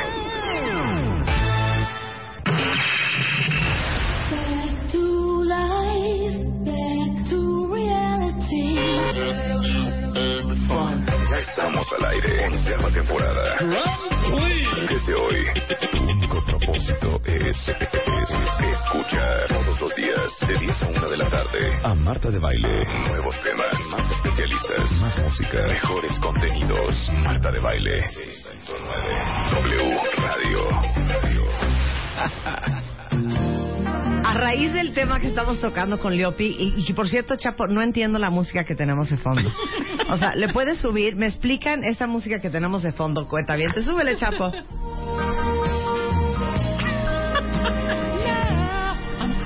O sea, Leopi no puede. O sea, ¿le pusiste esta música porque Leopi es un hombre sensual y erótico? ¡Obvio! O sea, no tienes madre, Chapo. No puedo creer tu selección musical del día de hoy. Este, déjenme decirles que estamos discutiendo, pero de veras como si estuviéramos hablando del conflicto palestino-israelí. Es que está muy cañón. De si es una buena idea darle acceso a tu celular a tu pareja. Y nada más para que se me quite el gusanito, A ver. lo voy a hacer. Porque muchas cuentavientes me están mandando fotos ahora de hombres guapos, fotos que se intercambian con sus amigas en los WhatsApps. Ah. Yo le voy a mandar a ustedes ahorita una foto de un chiquito que me late que les va a gustar, que me enseñó mi hija ayer. Es, esto lo hace todavía más sexy. Este cuate se llama Pietro Boselli, no sé si lo ubican, pero él es graduado de el- eh, la Universidad de Londres, es maestro en matemáticas, ¿ok? Maestro en matemáticas, este, tiene un doctorado en ingeniería mecánica y ahorita en Twitter les mando y les presento al señor Pietro Boselli. Muy bien. Ahí les va la liga para que se rían, cuenta bien. ¿Sabes qué deberíamos de hacer, Marta? ¿Qué deberíamos Vamos a hacer? un experimento. A ver. Socioantropológico. Ok. Que tus cuentavientes chiquitas hermosas bajen del Twitter la fotito del señor y que la dejen ahí en su celular las que le dan acceso a sus parejas. Exacto, exacto. Y que nos cuenten algún día cuando su pareja encontró la foto que hizo. Ajá. Ok, me parece muy bien. Pero Oh. pongan la foto de Pietro Boselli. Claro, porque además, Ok. sí o no, chicas, si- ahorita que vean la foto del, del licenciado Bocelli, Ajá, ¿no? sí. ¿qué tal si esa foto te la manda una Es- es amiga? doctor, ¿eh? Ok, Con el doctor, respeto, perdón, perdón. el doctor es Bocelli. Me confundí con el señor. Sí. Eh, ¿Qué tal si el señor te... eh, ¿Qué tal, Marta, si tu amiga te manda la foto de él y te dice, ¿qué onda, Marta? ¿A poco no te lo comes? Ujú. Si te Cero. sientes, ok, tal vez tú no, pero la mayoría de las mujeres se- Número se, uno es un sentirían, niño. ok, bueno, tú pues, pero una Ajá. chica que, que sí esté en las posibilidades y demás, que no vive en el universo paralelo de la de baile, tal vez contestaría por quedar bien con la amiga, porque es lo que hay que decir, o porque es lógico, que sí, que sí se lo cenaría y sin sal. Ajá. ¿No? Ok, ahora explícale eso a tu novio cuando vea ese, ese WhatsApp. Es más, ¿sabes qué? Voy a hacer un experimento. ¡Eso! Ahí va, cuenta bien. Venga. Voy a poner de screenshot, que ahorita está el jardín de mi casa, una foto de este cuate en mi celular. Voy a ver y luego les tuiteo. ¿En cuánto tiempo se da cuenta Spider-Man? Ok. Ya voy a poner, ya les mandé a Pietro Boselli en el, screen- en el Twitter. Véanlo y coméntenme cómo ven a este muchacho, matemático y doctor en ingeniería este, mecánica. ¿Tienes cursos, mi queridísimo? Tengo cursos muy lejos, pero sí tengo asesorías personales con alegrías para tus cuentavientes. Es que explícales que es neta. Ustedes creen que es broma, pero les digo algo. Sí da clases de cómo ligarte a la mujer o al hombre que te vuelve loco. Sí, pa- pareciera extraño, pero tengo el mismito trabajo que Hitch. Obviamente soy más chaparro y tres pantones más blanco. Pero mis clientas me llaman y me dicen, Leopis, me quiero ligar al del cubículo de enfrente. Ayúdame. Ujú. O ahora últimamente muchas me hablan y me dicen, me quiero reconquistar a mi ex porque metí las cuatro patas porque le revisé el celular y no encontré nada. y necesito recuperarlo. Sí. O la que ya está en una pareja y quiere reconquistar a su novio o marido porque se le anda desanimando y anda volteando para otros lados. Ok, me encanta. Entonces, bueno, como eso obviamente quieres que sea en privado y no quieres que sea con una bola de gente en un salón de un hotel, entonces ahí es donde entra la asesoría personal. Ok, ¿dónde te encuentran? Escríbanme, mi mail es leopi arroba elefectoleopi.com, mi Sí. Twitter es arroba el efecto leopi, mi Facebook es diagonal el efecto leopi o mi página de internet es elefectoleopi.com, pero si me mandan un mail al mail que les dije, a leopi arroba elefectoleopi.com, les explico cómo es la maniobra y por ser eh, cuentavientes hermosas y preciosas, les voy a hacer un 30% de descuento. Eres lo máximo. Es una diversión de carcajearnos contigo. Muchas A gracias, orden. Leopi. A ti. Les digo una cosa, tienen todos una enfermedad. Se han vuelto, son unas puercas todas, todas cuentavientes. Miren lo que me han puesto del, del, del profesor doctor. No, pues así se acabó la escuela. No, pues papá, yo quiero un maestro de matemáticas así. Yo sí me lo sé, no, mana. ¿Qué les pasa? ¿Ya ves? Sí, dice, oye, necesito repasar las diferenciales y las integrales. No, No. pues este sí está para comérselo completo. Se calman todas en Twitter, Son peores que nosotros. que todas están vueltas locas. Sí es un chavito muy guapo. No, sí, lo que sea de cada quien. El Pietro Bostelli, pero más guapo porque es inteligente. Entonces deja de tetear tú y todos tus amigos. porque la inteligencia es muy sexy. Muchas gracias, Leopi. ¿De qué? Un placer tenerte acá. Son las 11.12 de la mañana en W Radio. ¿Cómo nos hemos reído, cuentavientes? Y miren de todo lo que se está perdiendo la Rebe. A ver, alegrías. Este... Si vuelvo a ver 20 tweets más en mi timeline con respecto a Pietro Boselli, voy a bajar la foto, ¿eh? Se los digo ahorita. ¿Cómo estás, eh, mi queridísima? Hace, hace mucho no te veía. Hace tiempo que no nos Hace, veíamos. hace tiempo que no nos veíamos. Ella es Connie Madera, es vocera de Gir Casa. Y no sé si ustedes saben, pero existen más de 4 millones 73 mil hogares que son rentados. Porque creo que muchos están rentando porque la posibilidad de comprar una casa la ven demasiado lejana.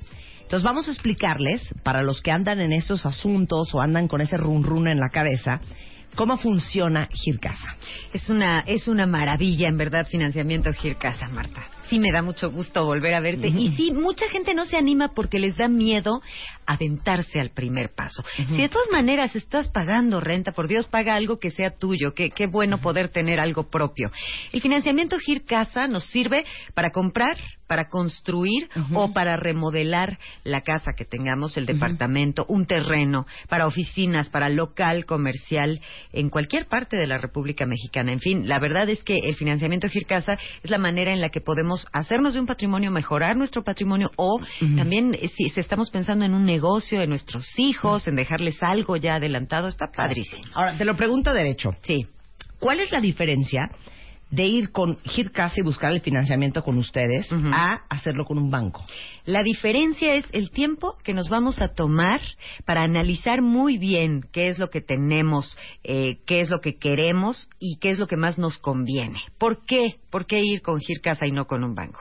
Porque en general con las hipotecas tradicionales hay varias cosas que, que en Gircasa no suceden. Para empezar, te piden comprobar ingresos. Eso es a fuerza. En Gircasa puede puedes comprobar ingresos o puedes no de inicio para empezar tu trámite Sí. para ir adelantando.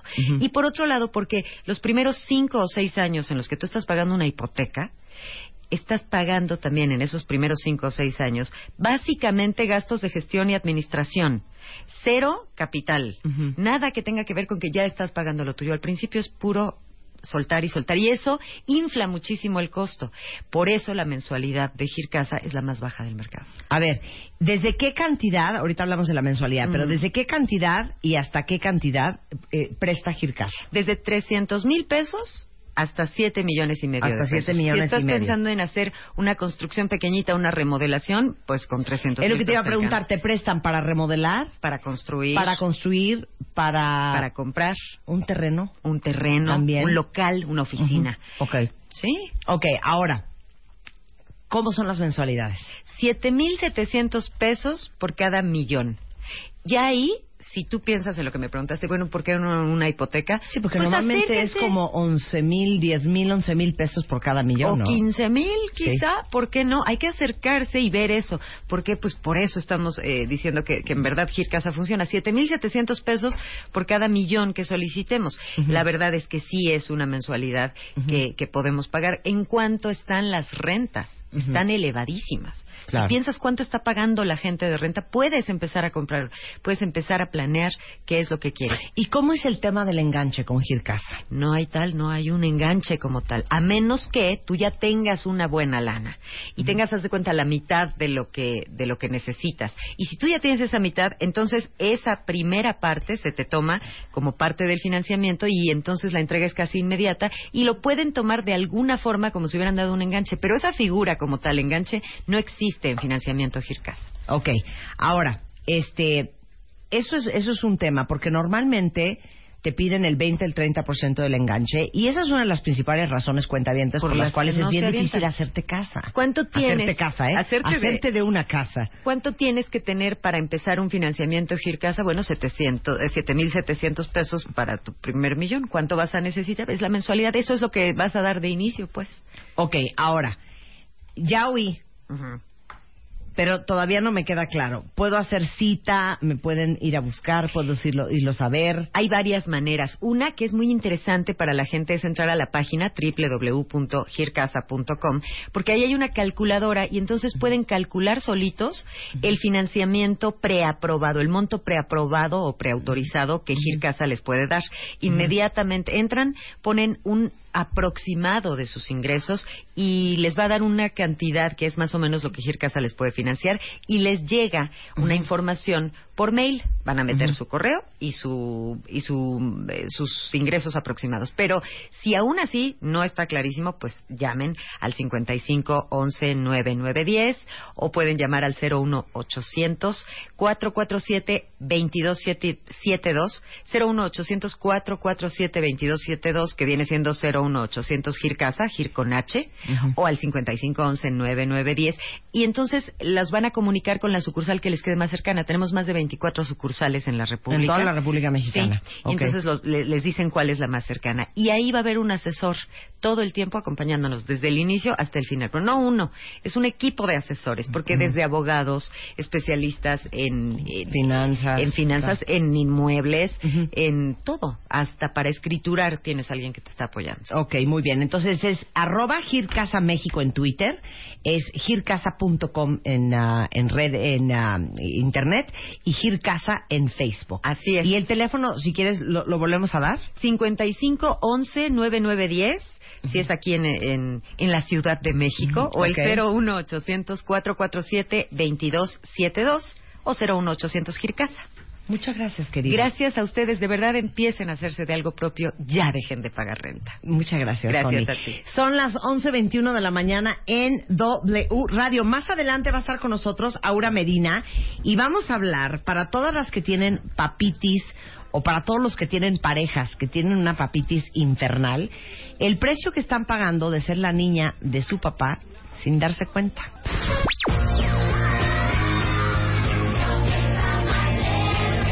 Bebemundo presenta Why don't you all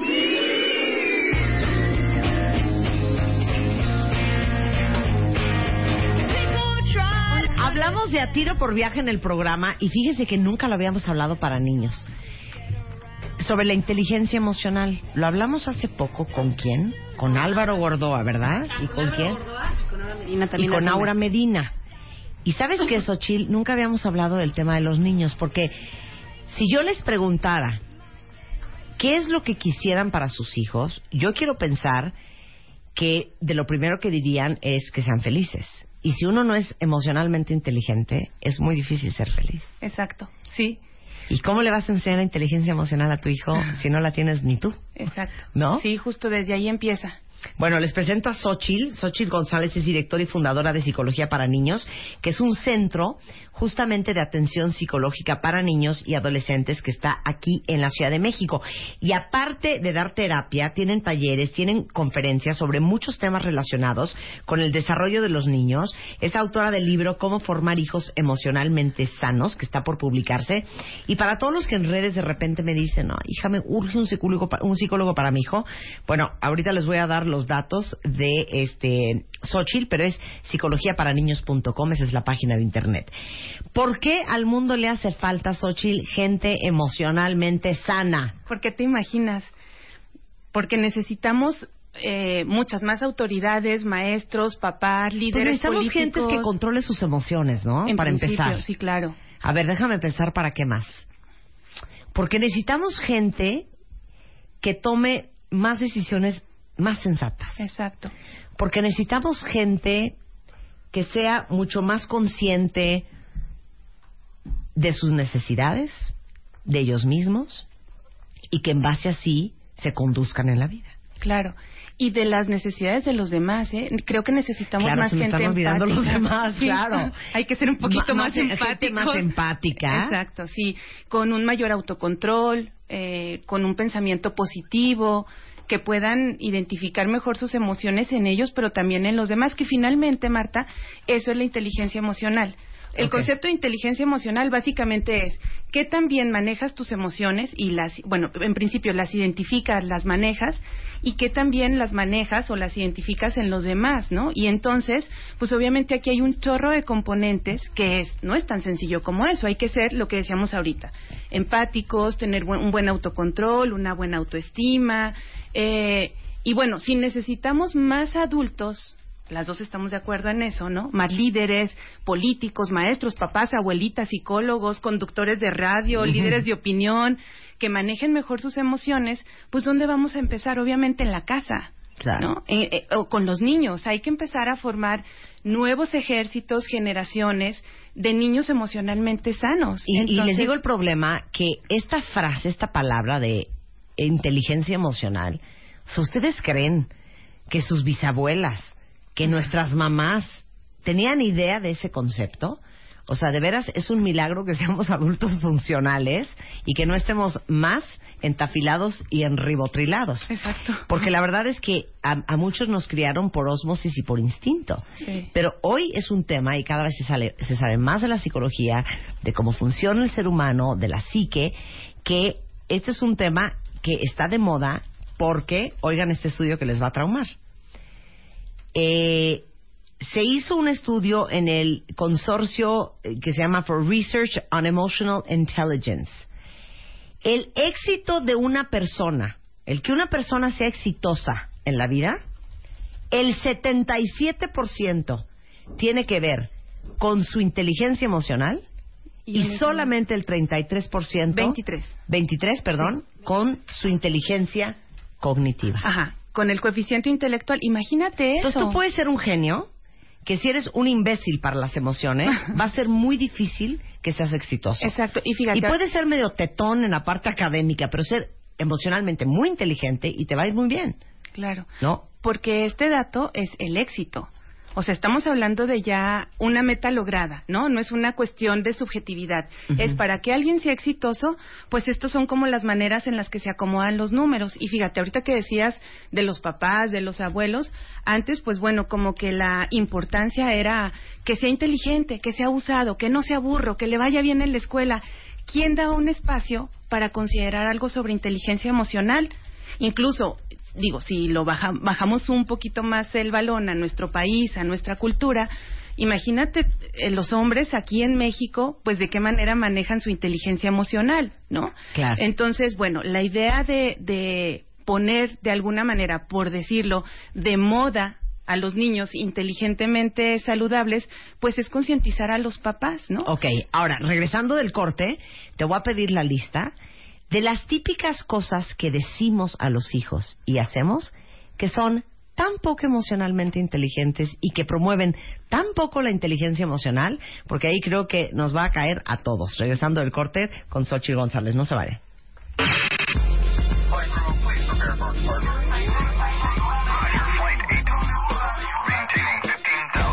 Temporada 11.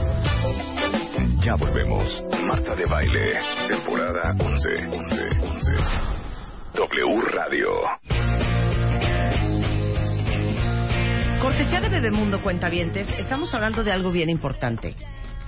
Cuando hablamos hace un par de semanas con Álvaro y Aura Medina sobre la inteligencia emocional en adultos, eh, muchos de nosotros no la teníamos porque es algo que no nos enseñaron nuestros papás. Y esto es algo que uno aprende desde muy chiquito. Y por eso está con nosotros Xochil González, es directora y fundadora de Psicología para Niños, y justamente uno de los temas de los que hablamos en Bebemundo este mes. Y antes de irnos a corte, le pedí a Xochitl que hiciera una lista, y lo mismo les pedí a ustedes en Twitter, que me dijeran cuál ha sido la frase de sus papás que más los han marcado para mal emocionalmente. Y que tú hicieras lo mismo. Porque cuando las empiece a decir, yo les apuesto a lo mejor que a muchos de ustedes se les ha salido una que otra. Por ejemplo. Sí, la principal yo creo que es no llores, ¿no? Imagínate. Y de adultos ahí estamos sin poder llorar y haciéndonos los fuertes. Este, Ahora imagínate cuando una, cuando alguien te dice como adulto, hija, ya no llores. Es horrible porque quieres llorar o porque no te puedes controlar. Ahora imagínense decirle a un niño de cuatro años, ya no llores. Exacto. Y que es la absoluta negación de un sentimiento, este, muy importante. Claro. Y que en realidad lo que se tendría que hacer es gestionar esa emoción, ¿no? Dejar que llore, dejar que se tranquilice, que identifique por qué está llorando, que identifique cómo se siente. Claro. No se trata de resolverlo, se trata de gestionarlo y no de... A ver, de explica la diferencia entre resolver y gestionar. Manejar. Pues gestionar finalmente es manejo y al manejarlo vas a terminar resolviéndolo. Claro. ¿no? Si, si de principio no identificas, no vas a poder manejarlo y obviamente no vas a poder resolverlo. Claro. Todo eso es igual a no llores, imagínate. Ajá. A ver, O sea, segunda. Ok. Segunda, no pasa nada, ¿no? Eh, no te juntes con ellos. Imagínate las mamás. Tú eres especial, único y los demás no son Sí. este. Claro. Yo tengo otra. ¿Cuál? Este, las niñas bonitas no se enojan. Ajá, esa está ¿Qué buena. es eso, cuenta bien? Ajá. A ver, otra. O los niños no lloran. O los niños no lloran. A ver, más. Siempre es lo mismo contigo. Eres igual a tu padre. Ujú, ¿Por qué no te pareces a tu hermano? Oye, tú nunca entiendes. Eres un inútil. Esa está más este, fuerte. eh, tú no me necesitas. eh, eres mi princesita. Creo que no eres lo suficientemente bueno para ser X o Y. Eso no está bien y debería ser como fulana de tal. Eh, mi papá nos decía, no llores, ya madura. Y tengo 27 años y odio llorar. Wow. eh, deja que llegue tu papá o deja que llegue tu mamá, es que nunca vas a entender. O sea, ahorita que lo oyen en crudo, qué fuerte se oyen esas palabras, ¿no? Sí. Porque eso trunca la inteligencia emocional de un niño.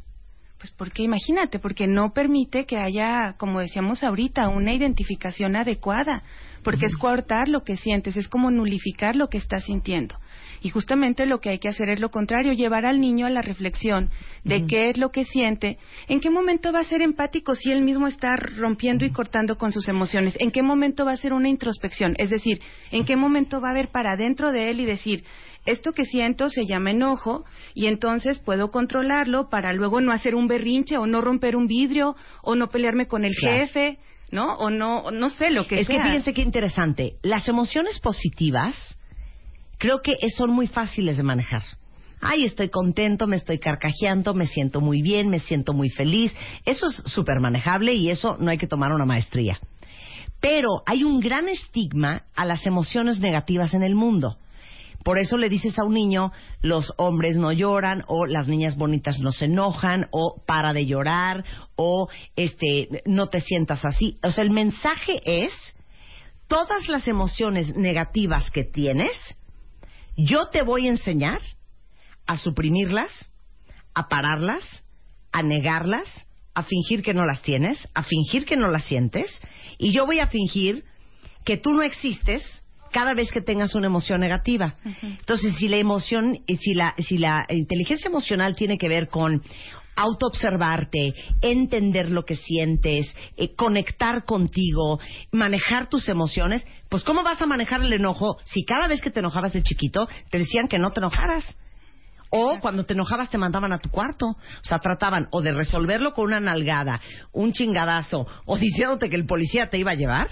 O el señor de Pero, la basura. Claro, pero nadie te dice, ok, está perfectamente bien que estés enojado, entiendo que estés que te lleve el diablo porque no te voy a dar el Twinkie, pero adivina qué, no te voy a dar el Twinkie, pero sí te voy a ay- ayudar a entender que lo que sientes es normal y cómo manejar lo que estás sintiendo ahorita. y que todos nos sentimos así en algún momento, ¿no? Por eso es la importancia de empezar a generar una mayor cultura entre los papás de qué es la inteligencia emocional y además, Marta, de que le abran un espacio en su agenda. Por ejemplo, los niños ahorita tienen clases de lo de lo que nos imaginemos, De lo que ¿no? se pueda. A veces tienen una agenda incluso mucho más llena que la mía. Empiezan en el colegio en clases de regularización a las 7 y bueno, así, ¿no? Ahorita, bueno, mi propuesta es, o la propuesta es, hagan un espacio en la agenda para la inteligencia emocional. O sea, los niños necesitan más allá, algo más allá de tener buenas calificaciones, saber karate, ser buenos para el fútbol. Obviamente estas disciplinas van a ir ayudándolos a, a tener un mejor autoconcepto, Sí. ¿no? Pero, ¿y qué está pasando con las emociones? ¿En qué momento le damos un espacio a los niños para que ellos puedan manejar Claro. mejor sus emociones? Claro, y el punto, vamos a ser bien netos, ¿eh? Les voy a decir por qué las emociones negativas de nuestros hijos nos desquician. Porque no sabemos qué hacer con ellas. Exacto. Porque nadie nos enseñó a, como dijiste tú, gestionarlas. Hay seis cosas muy claras que ustedes pueden hacer hoy. Hoy, llegando los hijos a su casa, esto pueden hacer. Uno, Uno. dice aquí, ayúdalo a entender lo que siente. Ajá. Por ejemplo, ahorita en el ejemplo que dabas de un niño enojado, en vez de decir, ve a, ve a tu cuarto, no llores, eh, pues la idea es decirle, oye, veo que estás enojado. Algunas veces cuando estamos enojados no queremos hablar, ¿no? Queremos este, aislarnos un poquito o nos dan ganas de romper cosas o de pegar, nuestra respiración se acelera. Entiendo que estés enojado, a todos nos pasa, pero esto también va a pasar. Claro. Y la idea no es, te- como decía ahorita, resolverlo en ese momento, simplemente que el niño diga, ok, todo esto que estoy sintiendo se llama enojo. Y puedo entonces, al identificarlo, tener autocontrol y no hacer un berrinchazo o no romper algo o, o mantener el control, ¿no? Claro. Otra de las cosas muy importantes es pues ayudar a los niños a que expresen lo que sienten. ¿no? Y- pero para empezar, a que ellos puedan expresar, hay que darles la confianza que necesitan, ¿no? Y, y, y, y promover esta expresión, no juzgarlos, que eran los Claro. ejemplos que dábamos ahorita con las frases, ¿no? Que es Llorón, espantoso, ¿no? es- La frase esta de, entonces no te voy a querer. Porque hay muchos papás que sí le han dicho eso a sus hijos. Lo que vive el niño es, en esta casa, para que a mí me quieran, yo tengo que fingir que no estoy triste, que no estoy enojado, me tengo que reprimir, no es controlar, es reprimir mis emociones negativas, porque mis emociones negativas molestan, irritan y hacen a mi mamá salirse totalmente de control y decirme cosas como ya no te voy a querer. Y como lo que yo más quiero es que mi mamá o mi papá o mi abuela o mi abuelo me quieran, entonces voy a fingir que no me enojo. Entonces uno se lo traga y luego por eso estamos acá ¿Cómo? con cáncer, ¿eh? Exacto, sí, De claro. veras se lo digo en serio. ¿eh? Claro, claro. Bueno, Bueno, entonces, ayudarlo a expresar lo que siente. ¿Cómo se hace eso? pues uno generando un ambiente de armonía en casa, ¿no? Eh, este es un punto importante que es uno de los 11 puntos que, que manejamos en el libro que Sí. escribimos, ¿no? Sobre cómo formar hijos emocionalmente sanos y uno de los principales puntos es crear un ambiente de armonía en casa. Pero a ver, estoy que me lleva el diablo. Tengo seis años. ¿Cómo le ayudo a mi hijo a expresar lo que siente? Me siento con él y le digo qué. Está bien que te sientas así. Esto que, a ver, ¿cómo te sientes? Lo primero sería hacer una pregunta. Fíjate que uno de los ejercicios que vienen también en el libro es trabajar la, eh, esta gestión de emociones a través de cuatro preguntas. Ok, apunten las cuentavientes. Y Si no, Apúntenlas. ahorita les digo el libro. Exacto. Se llama Cómo formar hijos emocionalmente inteligentes. Eh, emocionalmente sanos, sí. Digo, sanos. Este, eh, no necesitas eh, dinero, lo que necesitas es tiempo de calidad. Ok. Vamos a suponer, vamos a poner el ejemplo de que un niño perdió su equipo en el fútbol, ¿no? Sí. Lo bien, el niño está muy enojado, como dices tú. Eh, lo primero que habría que preguntarle es cómo te sientes. Primera pregunta. Exacto. ¿Cómo te sientes? No decirle, estás enojado, ¿verdad? No, es ¿cómo te sientes? Exacto. No Eso- sesguen. Exacto. Eso va a ayudar a que el niño busque adentro, a que genere introspección. Obviamente tú como mamá sabes que está enojado, acaba de, de perder el partido, ¿no? Pero quieres que él lo diga. Claro, ¿cómo lo va a identificar si él no lo dice? Claro. Entonces lo primero es que él toque con esa emoción. Ok, una ¿cómo vez que sientes? una vez que él diga, es que estoy enojado, ¿no? O tú puedes promover, "Oye, es normal que te sientas enojado, yo me sentiría igual, acaban de perder, era la final, yo también me he enojado", ¿no? Esa sería la pregunta, la primera Así, pregunta. A mí también me gustaría comerme un Twinkie ahorita, te entiendo perfecto. Ajá. Está cañón no poderse comer un Twinkie, pero adivina qué, vas a empezar por la sopa de brócoli. ¿no? Exacto, Pero exacto. yo te entiendo. Exacto. Que es una forma de validar, ¿no? Exacto. Ok, segunda pregunta. Segunda pregunta, ¿cómo crees que pudo haber sido diferente? No, pues es que este idiota debería haber metido el gol. No puede ser. Era penal y la falló. Por ejemplo. con eh, generando estas respuestas, lo que estás, lo que estamos generando con los niños es que haya una reflexión, que haz de cuenta vuelvas a vivir el, el partido y entonces lo vayas llevando a verlo desde otra perspectiva y evitemos víctimas. No queremos gente víctima, ¿no? Sí. Que empiece a responsabilizarse un poquito más, que vea otra, que vea el problema desde otra perspectiva. Sí, desde afuera. Exacto. La tercera, Tercera pregunta. ¿qué pudiste haber hecho para evitarlo? Pum, la responsabilidad directa. Claro. ¿Qué pudiste haber hecho tú para que las cosas fueran diferentes? Entonces ahí no es una injusticia del destino o del contexto. ¿Cómo pudiste haber contribuido para que fuera diferente, no? Y esto pues va a generar o está encaminado a generar aceptación de la situación. Entonces ya la vives menos injusta. Entonces, si te das cuenta, vas bajando escalones y la emoción obviamente Va bajando. por supuesto. Y, ¿Y la, vas viendo desde otro lado. La cuarta es ayudarlos a que busquen soluciones y la cuarta pregunta sería, ¿qué crees que puedes hacer la próxima vez para que sea diferente? Entonces, con esto, obviamente el niño futurea, se ve en otra situación, puede buscar soluciones, lo llevas a ser asertivo y todo esto genera empatía, autocontrol, un pensamiento positivo, una buena autoestima, un buen autoconcepto, que son los componentes de la inteligencia emocional. ¿Te fijas cómo en cuatro amo, preguntas? hija. Es que sí, cuentavientes, es que todo mal. es que, miren, la inteligencia emocional, gran parte tiene que ver con la habilidad de una persona de resolver problemas. ¿Cuántas de ustedes y cuántos de ustedes conocen gente que se ahogan en un vaso de agua? Y que tú los ves afuera y dices, ¿es neta que estás descontrolada por esto? ¿Por qué? Porque alguien emocionalmente inteligente tiene una gran habilidad para contextualizar, para poner en perspectiva y para resolver y manejar problemas.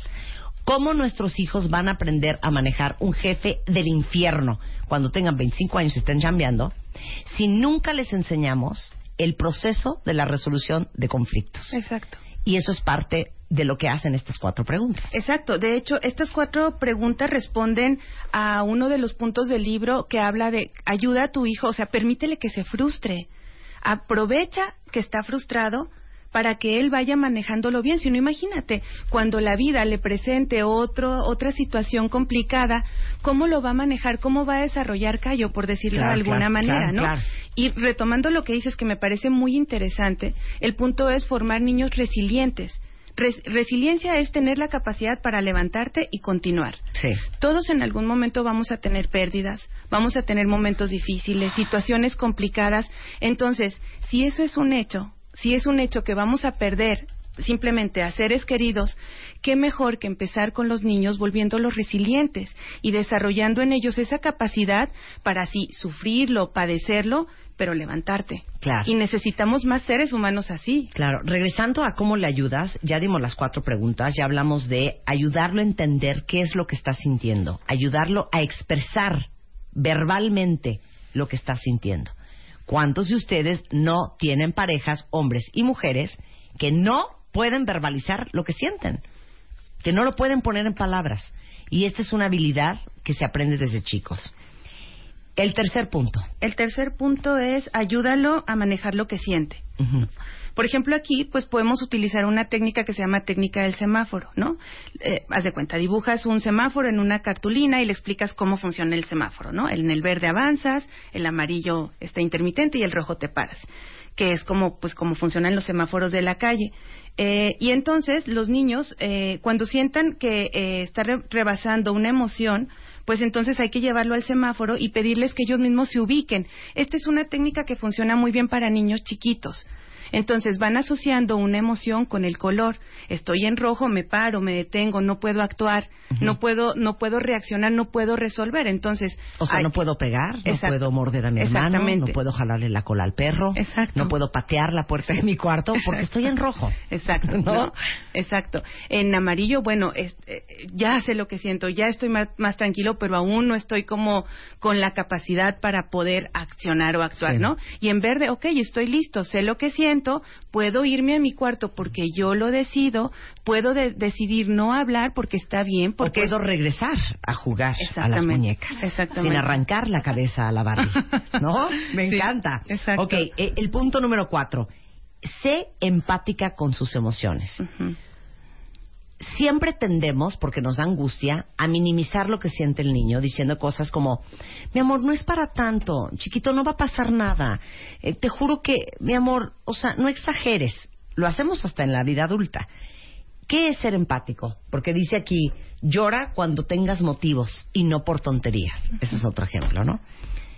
¿Qué es ser empático? ponerte en los zapatos del otro, ponerte en los zapatos del niño. Eh, fíjate que eh, parte del libro, digo, insisto con el libro porque esto Sí, está como claro. todo esto está muy basado en el tema del libro. El libro, además de ser un libro que trae 11 puntos encaminados hacia la felicidad, también trae un cuadernillo de ejercicios para que los papás de manera muy didáctica, muy clara, hagan un ejercicio sobre cada punto para la frustración, para tener una mejor autoestima, para desarrollar un mejor ambiente en casa, pero además hicimos un audio en el que invitamos a los papás a través de un audio que dura 10 minutitos antes de empezar a leer el libro y a resolver el cuadernillo, es escuchar este audio. Y este audio el objetivo es generar empatía de los papás hacia los niños. Es un ejercicio de introspección que los papás hacen y entonces llevamos a los papás, digo, no voy a contarles mucho, ¿no? Pero la idea es llevar a los papás a cuando tenían ocho años. Ay, Porque- ya, hija, quiero llorar.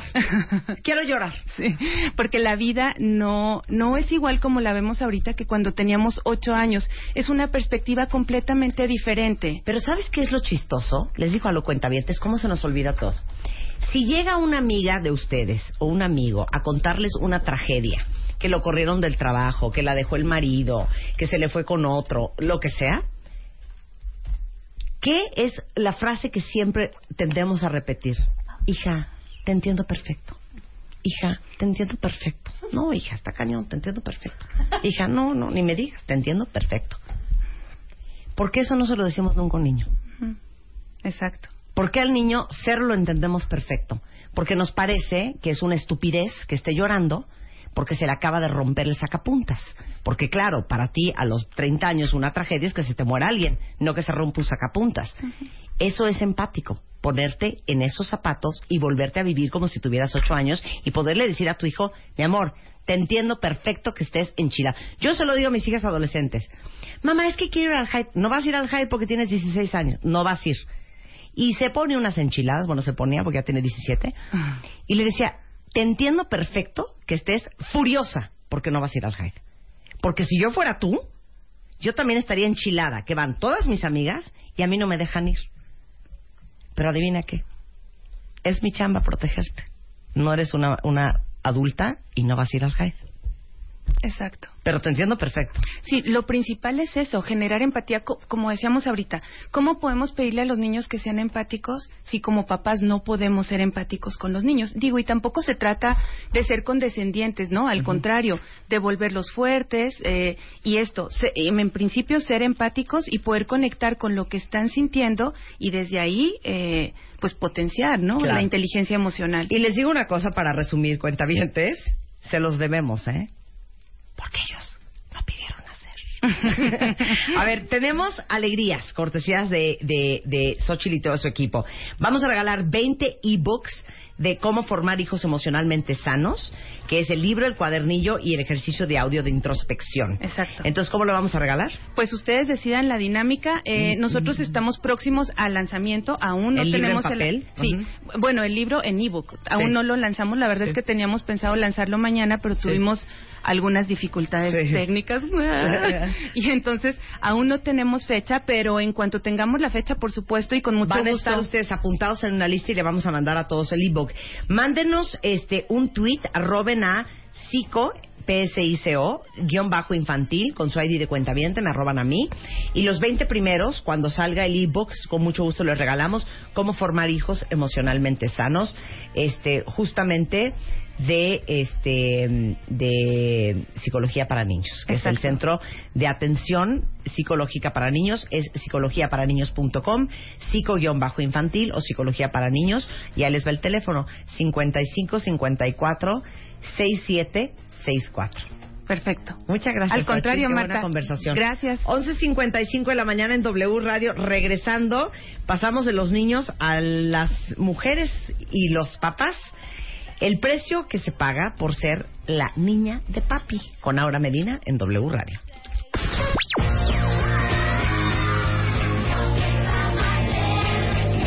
Mundo presentó Why don't you all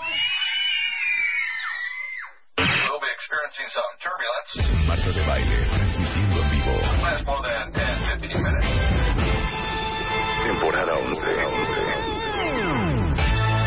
El tema de la grandeza, el tema de la pasión, el tema de retarte, el tema de eh, ahora sí que brincar todos los obstáculos que probablemente se te, se te presenten en el camino de la vida, aunque hayas encontrado tu pasión, es parte de lo que habla Cadillac en esta campaña que lanzó que se llama Dear Greatly, que es la nueva filosofía de, de Cadillac y que ha hecho una cosa súper, súper, súper bonita, que es celebrar a todos los mexicanos que han, este, que se han entregado a la grandeza, que se han animado, aventado a hacer cosas grandes.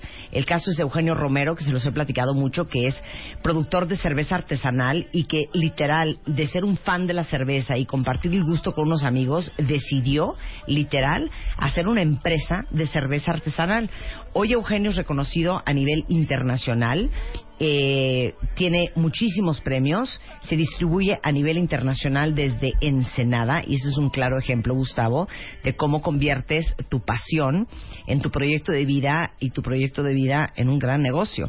Eh, este es un gran ejemplo de muchos que tiene eh, la plataforma de Cadillac en cadillac.mx bajo el lema Dare Greatly y de hecho sacaron hasta un libro que se llama The Book of Greatness en donde vienen pues todos estos personajes grandiosos mexicanos que la han hecho no solamente en México sino a nivel mundial porque justamente eh, Cadillac no solamente quiere ser percibido como un importante emblema en el mundo automotriz, sino como un gran impulsor de grandeza, de lujo, este y, y por eso celebrando a estos grandes, grandes mexicanos. Estas y otras historias en cadillac.mx. Bienvenidísima, chata de beats.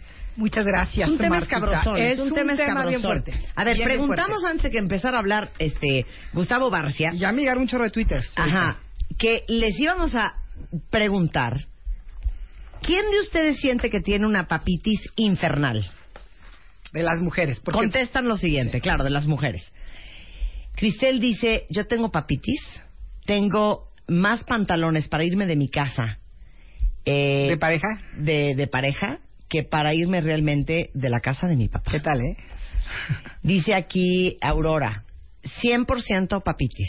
Mi papá es mi, Mi todo. todo. y no creo necesitar hacer el test. Así ya en Ok, ese plan. no, bueno, ya hablar. plan. Honestos. Qué vergüenza tener que decir en redes sociales, dice Sandwich, yo tengo papitis, es horrible, pero sabroso, Claro. porque me consienten, me dejo querer y no pongo límites, porque soy su bebé. Claro. ¿No? La princesita. Yo siempre quiero que mi papá me reconozca y se sienta orgulloso de mí y me importa más que nada su opinión. ok. Alicia dice, tengo papitis 100%, tengo 36 años. Eh, Gus dice, tengo una esposa que sufre de papitis, tengo Ese está grueso. 20 años casado con ella y aún no puede cortar, cortar el cordón umbilical que te informo, nunca tuvo, porque no se, Exacto. no se concibió en el vientre de su Exacto. padre. Y Gus seriamente dice, estoy al borde del divorcio. ¿Qué tal? Así de, así, mira, lo, lo hablan como... Lo O sea, vemos nos da como... risa, pero es Sí, cero chistoso, especialmente para Gustavo, que lo está sufriendo. porque es ser princesitas. Y todas tenemos ese sueño de ser princesitas. Pero una de las cosas que podemos ver, uno de los precios es, si tú eres princesa, jamás vas a ser reina, si lo quieren ver de esa manera. Las princesas viven en- encerradas en una torre esperando que venga a rescatarlas el príncipe. Nunca son, digamos, nunca asumen el ser mujeres, el ser mujeres que pueden llegar a ser reinas y tener a su propio rey. Están esperando que el rey de alguien más, que su papá, les haga caso y las venga a rescatar de la torre. Entonces, por muy rico que se Ahora, sienta, si eres eh, si eres princesa y tienes un rey, es muy difícil que cualquier otro rey te acomode. es que no te va a acomodar, porque Es que no además te va a no, vas a poder estar con reyes, vas a estar con pri- vas a- en ese sentido, siguiendo esta esta metáfora, metáfora, con puro plebeyo. No, vas a encontrar príncipes, pero ¿qué hacen los príncipes, Marta? Los príncipes se la pasan de, de- de- de torre en torre rescatando doncellas de un cuento de Walt Disney al siguiente, matando dragones. No les interesa quedarse. Si ves la, la, la, la historia de Excalibur, los caballeros se iban a rescatar, a matar dragones y a rescatar princesas. Ellos no se quedaban a crear castillos con, con sus reinas. Ellos se la pasaban de princesa en princesa. Y la princesa que está prisionera en esa torre esperando al rey no tiene espacio para alguien más. Ese es el problema. Tú como hija de papá estás literalmente tomada por esa energía. Entonces ningún hombre va a satisfacer tu deseo. Gustavo, ¿quieres comentar algo? Sí. A ver. Cuando yo era un pregunta. niño. ya ni me acuerdo. Sí, sí. Ok. A ver. Eh, una pregunta. Sí, claro. Como padre. Sí, sí, sí, por Sí, supuesto. Claro, es que Gustavo tiene Tú tienes una niña, una niña. Chiquita. Niña de cinco años. ¿Estás con tu esposa? Sí, sí, sí. Ok, ok, ahí va. perfecto. Felices, Ujú. con otros dos chicos más grandes. Mari- Maravilloso. Eh, y a la pequeña le digo princesa. Ok. ¿Es un grave error el que estoy cometiendo? Mira, no es tanto lo que le digas, es lo que hagas. Y ahí te va la explicación, ver, bien sí, breve y bien favor. rápida. Si tú favor. tienes una pareja, como en tu caso, me dices, estamos bien felices. Los niños, las niñas, vamos a hablar de las niñas ahorita, pasa también los niños, pero las niñas a los 3, 4 años necesitan la presencia del papá para romper el abrazo tan fuerte que tienen con su madre. Pero esto es algo temporal, no es que se vayan a separar de su mamá. Y si tienen una buena relación e identificación con la madre, van a ir con el papá y la madre y el padre van a ser una, un solo muro. Si la hija encuentra por dónde meterse, se va a meter. Porque eso es un impulso natural. Si ella tiene, si la, si la madre empieza a competir con ella en ese momento, ya perdió. Ok. Entonces, ¿qué se necesita? Que la Sí. pareja esté bien, bien instalada en ser pareja, que la madre sea la madre y la esposa, y no que se haga a un lado y permita que la niña tome ese lugar. Pero entonces, si mi hija en un futuro tiene papitis, ¿es Sí. culpa de los dos? ¿Es culpa mía? Es culpa, e- es responsabilidad, Es responsabilidad de, de ambos. No de la niña, nunca de los niños, Nunca ¿eh? Aguas, niños. nunca de los Sí, niños. Los sí. niños van a hacer lo que tienen que hacer. Sí, pero. ¿sabes qué pasa, Gustavo? Mira, no está grave que le digas princesa. No, no, no. Pero si la niña viene a decirte que tiene un novio en el kinder y te ve molesto, te ve irritado. Exacto. Si la niña viene en secundaria y te presenta al nuevo galán y le dices que para ti no hay concha para esa perla. Si la niña empieza a vivirte así, Claro. obviamente la primera in- instinto cuando tienes una muy buena relación con tu papá es querer darte gusto. Por Y supuesto. cuando se dé cuenta que es imposible darle gusto a Gustavo Barcia, solita ella va a empezar a autosabotear a todos los hombres en su vida Claro. porque nadie es mi papá. Y aquí Pero eso tiene- no te va a pasar porque tú eres a toda madre. Y tiene de veras una cuestión bien, bien, bien especial. La madre tiene un papel bien importante con, en, el, en, el- en la situación de la hija. Tiene que aprender a ver a su hija no como una rival. Es que eso hacemos muchas Sí, veces eso las está madres. cañón, ¿eh? ¿Sí? Sí. ¿Cómo me va a quitar a mí? Este es mi esposo. Y empieza una lucha bien inconsciente. Los niños compiten con los padres de una manera bien abierta. Bueno, ¿no Los te varones. ha dicho tu hija? ¿No Las te ha dicho, niñas con la madre Claro, no. ¿no te ha dicho tu hija, me quiero casar contigo? No. Bueno, está dos minutos. Sí. Pero es muy común que las niñas Por digan, me quiero casar con mi papá. Y los niños con la mamá. Claro, y sí, y sí. Prepárenme. Sí, po- porque si la mamá oye eso y totalmente se descompone y empieza a ver a la niña No, como no, su no, enemiga, ya se- ahí perdió. aparte de que es una estúpida, Sí. ¿ves?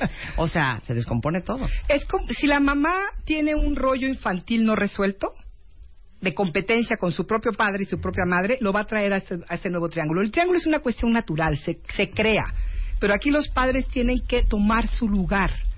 Si ellos toman su lugar energéticamente, no hay problema.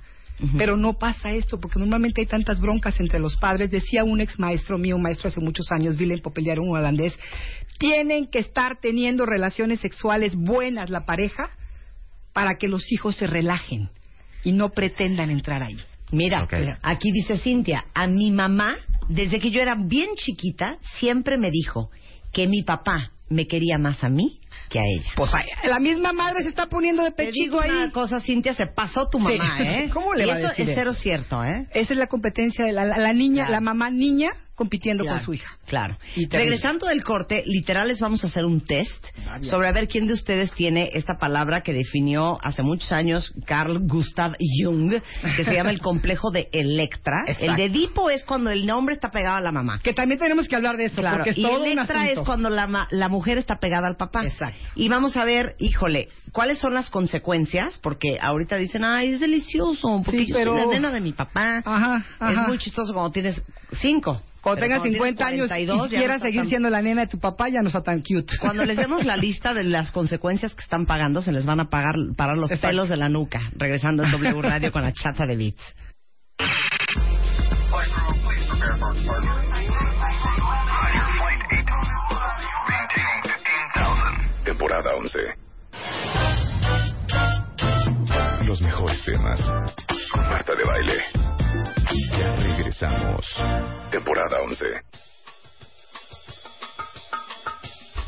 12.32 de la tarde en W Radio. Miren, nunca pensé que esto les iba a pegar tanto. Y, y entiendo que les pegue mucho a todas las que ya no tienen a su papá con ustedes. Y a todas las que siguen eh, eh, viendo muy seguido a su papá, estamos hablando de el precio que se paga de ser la niña de papá, el precio que se paga de tener papitis, eh, no solamente a nivel personal individual, sino también en, en tus relaciones de pareja. Y este complejo de Electra, que ese es el nombre que le dio este Carl Jung. gran Carl Jung Maravilloso, al tema, maravilloso hombre. eh, que es cuando tienes estás como pseudo enamorada de tu papá.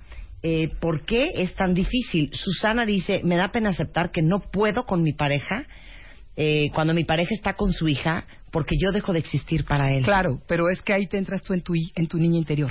Claro. Es tu niña la que está compitiendo, no la, no la parte de la mujer. Claro. La mujer podría hacerse un lado. Mi papá me hizo reina y provocó conflicto con mi mamá. Eso es número uno. Él se murió hace 30 años y hasta la fecha mi mamá y yo no tenemos conexión. Imagínate. Y falta de conexión con tu madre como mujer es falta de integración tuya como mujer. Claro, exacto. Fuerte.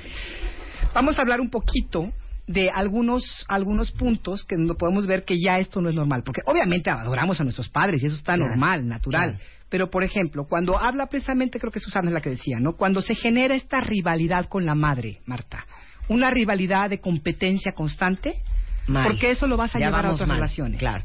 O sea, cuando la fijación con tu papá ya no es normal. Ya no es normal. Es cuando ya empiezas Sí. a tener broncas con tu mamá. Y a lo mejor ni cuenta te das, pero si tienes muchas broncas con tu madre, algo está pasando.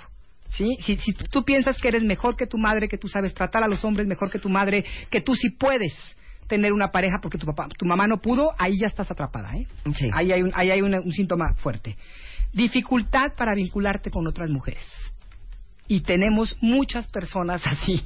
Con otras mujeres. Con otras mujeres, amistades, o sea, las típicas. ¿Por qué? ¿Por? Porque precisamente al venir esa rivalidad con tu madre, empiezas a crear una, una, un- una ruptura con lo femenino. Y lo femenino en tu vida empieza con tu madre. Entonces, de ahí en adelante no vas a poder llevarte con otras mujeres. Y te digo algo más, vas a estar metiéndote en triángulos constantemente, porque tú eres mejor que las demás, eso es lo que tú piensas. Y no te sabes llevar con las mujeres. No tienes amigas. Dificultad para tomar decisiones al elegir pareja. Todo el tiempo los estás comparando con papá. Inconscientemente estás midiendo todo el tiempo a esa persona. Y te confundes. Y si no, lo sabes haces tú, hacer. te lo va a hacer, te, te va a hacer el favor de hacerlo tu Exactamente. papá. Para decirte Claro, que no hay supuesto. concha para esa perla. Exactamente. Ese es, ¿no? Entonces tú te la crees y efectivamente no hay hombre que pueda llenar los zapatos de papá. ¿No? Imagínate. Que es un poco vida. lo que está pasando a Gustavo, que ha de estar hasta, que está, dice que a punto de divorciarse hasta la madre. Pues imagínate. El cuento de la esposa con el papá. Y yo creo que es por eso. En el test vas a ver por qué. Constantemente te sientes comparado y constantemente te recuerdan que no eres suficientemente Eso. bueno como mi No papá. nada más te comparan, Sí. siempre pierdes. Claro. Y eso no está lindo. Causa cuadros de histeria o neurosis. Esto es un poquito más freudiano, pero la mujer que no tiene esa relación armónica consigo misma, con ser mujer, pues tiene que estar en una neurosis. Imagínate esa ruptura. Tú estás peleando con ser mujer. No quieres ser mujer, porque ser mujer implica ser tu madre. Es todo un rollo este asunto, no es tan sencillo, pero es fuerte. Mucha angustia, mucha ansiedad. ¿Sí? Porque además no estás en el lugar que te corresponde, no estás siendo la hija, estás haciendo la pareja de tu papá, aunque ya no esté él, ¿eh? A eso, Sí. eso es un nivel muy, muy, este, constante búsqueda de atención. Las niñas de papá acostumbran, están acostumbradas a tener tanta atención del papá que luego la que tienen no, no les es suficiente. Nadie les puede dar la atención que le dio papá. Pues imagínate qué cansado tener una persona que todo el tiempo quiere atención. Híjole, cuenta bien, de siento si les está doliendo mucho Sí, no, todo lo que dice ahora hoy. Buscan inconscientemente al padre fantaseado. Todo el tiempo estás acabando con parejas que son similares al padre, pero cuando las tienes ya no. ¿sí? no, es que el punto que sigue se van a jalar los pelos. En casos extremos causa frigidez o anaorgasmia. No tienes capacidad para relacionarte sexualmente con nadie. Energéticamente estás atrapada. Imagínate qué fuerte. Si son madres, ma- cuando llegues a ser madres, vas a invertir el, el círculo. Te vuelves rival de tu hija. Porque obviamente tú no sabes cómo manejar. Si no sabes cómo llevarte con tu madre, si no sabes ser hija, te va a costar mucho trabajo ser madre. Y vas a crear rivalidades con tus propias hijas en la competencia con tu marido, porque es la forma en que tú te sabes relacionar.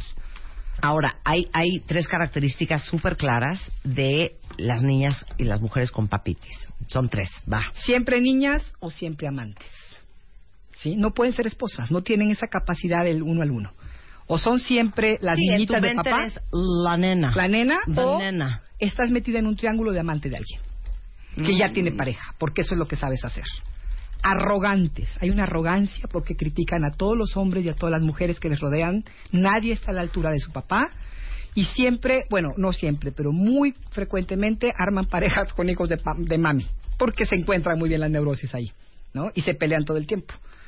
Son fuertes y son autoritarias, son líderes laborales, pero no son no son este, estos líderes que tienen empatía y que pueden relacionarse, son impositivas. ¿No sienten ustedes, cuentavientes que tienen papitis, que también hay un gran dejo, no sé si la palabra correcta es arrogancia o es soberbia, pero sí. de sentirse eh, que nadie las merece? Exacto. Esa es la es que nadie te merece abajo lo- Que nadie es fue el suficiente, que que nadie está a tu altura. Entonces imagínate, buscas una pareja y le encuentras todos los defectos del mundo y tú crees que es porque no encuentras al indicado, pero es que no hay un indicado. Tienes que construir una relación con alguien y si no y si no aprendes a tolerar y aceptar, pues imposible que tengas una relación. Entonces sí se crea una soledad muy fuerte, ¿no? Entonces, Bueno, si creen que es broma, no doy crédito el tweet que estoy leyendo ahorita. Lo voy a hacer anónimo. Dice una chava aquí en Twitter que ella conoce un caso muy cercano que la hija acabó con el papá sí, yo conozco dos. y que tienen hijos. Yo conozco dos. Y es bien fuerte. Imagínense a qué ex- ahí estamos hablando ya de unos extremos totalmente Ahora sí, me Patológicos. dejaron, ahora sí me dejaron loca, cuenta bien. Imagínate la, la, la, la- el vínculo tan enfermo, ¿no? A ver, ¿cómo sabes si estás como hombre, para Ajá. todos los hombres que están oyendo, con una mujer que tiene una papitis fuerte? Ok, primer punto. Estás apenas empezando y ya te quiere presentar a su papá. No a la familia, a su papá. Para ella es muy importante que su papá te conozca, porque lo que quiere inconscientemente o conscientemente es que te eche el, el visto bueno. Claro. Si el papá no te da el visto bueno, bye bye. Ok. Esa, esa, esa Que es un poco prima hermana de la segunda. Y es un poco, sí, exactamente. Requiere de la aprobación de su padre en cualquier decisión que tome contigo. Ya sea si se van a casar, comprometer, irse a vivir juntos, viajar. Siempre le va a preguntar al papá si está bien. Te diga o no te lo diga. Que es un poquito el caso de, de este chico. Hijo, la tercera sí les va a doler cuentavientes hombres. Aún si viven juntos y tú eres una persona que es muy capaz de hacer todo, siempre va a llamar a su papá para algún consejo o para alguna reparación de tu casa. Tú no, o sea, No, tú o no. si tiene una bronca, llama al papá. ha de ser como hombre horrendo No, que le habla a tu papá, a su papá y no te habla a ti. No te pregunte a ti, puedes arreglar esto, puedes hacer esto, se me descompuso el carro. No, le habla a mi papá, él viene y tu papá llega. Y el papá llega y se mete a tu casa y compone las cosas. Y tú como menso ahí sentado porque no sabes qué hacer. No, que te corran de la chamba y que la- el primero que le quieras hablar es a tu, Tu papá, no a tu no pareja. a tu pareja. Ese- Esa es una señal bien fuerte, ¿no? Sí está duro. Son mujeres de alto mantenimiento, por supuesto.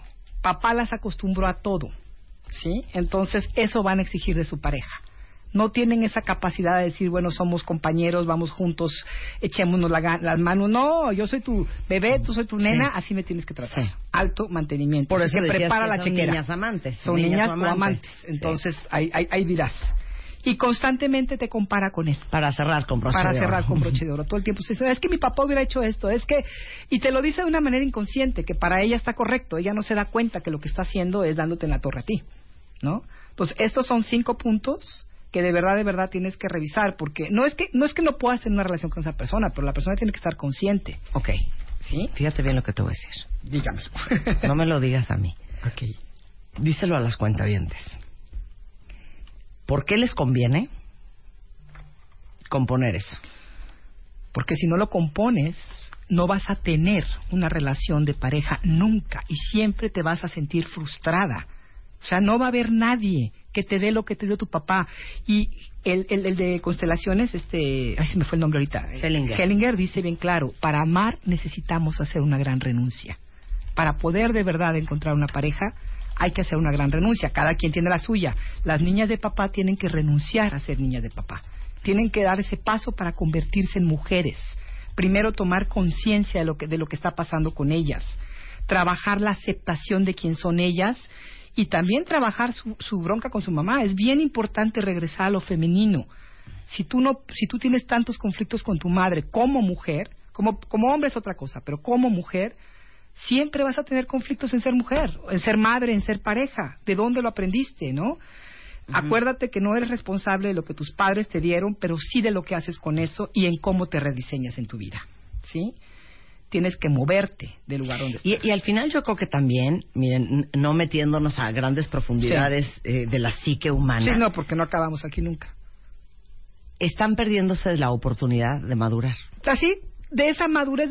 Así. Y mira, la, la madurez se conquista. La madurez no es una cosa que va a pasar porque sí con los años. Puedes tener 70 años y seguir siendo una niña. Y les digo una cosa, un hombre hecho y derecho quiere una mujer Por hecha y supuesto, derecha. no quiere una niña de papá. Entonces, si quieren tener un hombre así, tienen que volverse una mujer así. No hay de otra. Y eso es renunciar a ser la hija de papá y darte cuenta cuál es tu relación con tu madre. Aprende a respetarla, de verdad, ¿eh? es bien importante. No quiere decir que aceptes cosas que no te gustan, no quiere No, y decir que aprende a respetarla no es, no le hables golpeado. No, no, no, no, no, no, no, aprende a respetar su lugar Exacto, ella en el madre. sistema familiar. Eso, exactamente. Tienes que tomar tu lugar en el sistema familiar y donde estás no es el lugar correcto. Entonces no te va a hacer feliz, ni a ti ni a los que están contigo. Tienes que pedir ayuda porque muchas veces eso es casi imposible hacerlo Ay, sola. cállate. Ahí dice otra cuenta, ven, pues ahí tenemos a Woody Allen. Exacto, exacto. Pues era su hija, Era su adoptada, hija pero adoptada. era su hija. Y ahí fue bien claro que no respetaron. no respetaron Y con nada. Ellos. Y O digo, sea, no, no entiendo cómo la mía Farrow no está metida en un manicomio. ¿qué tal, eh?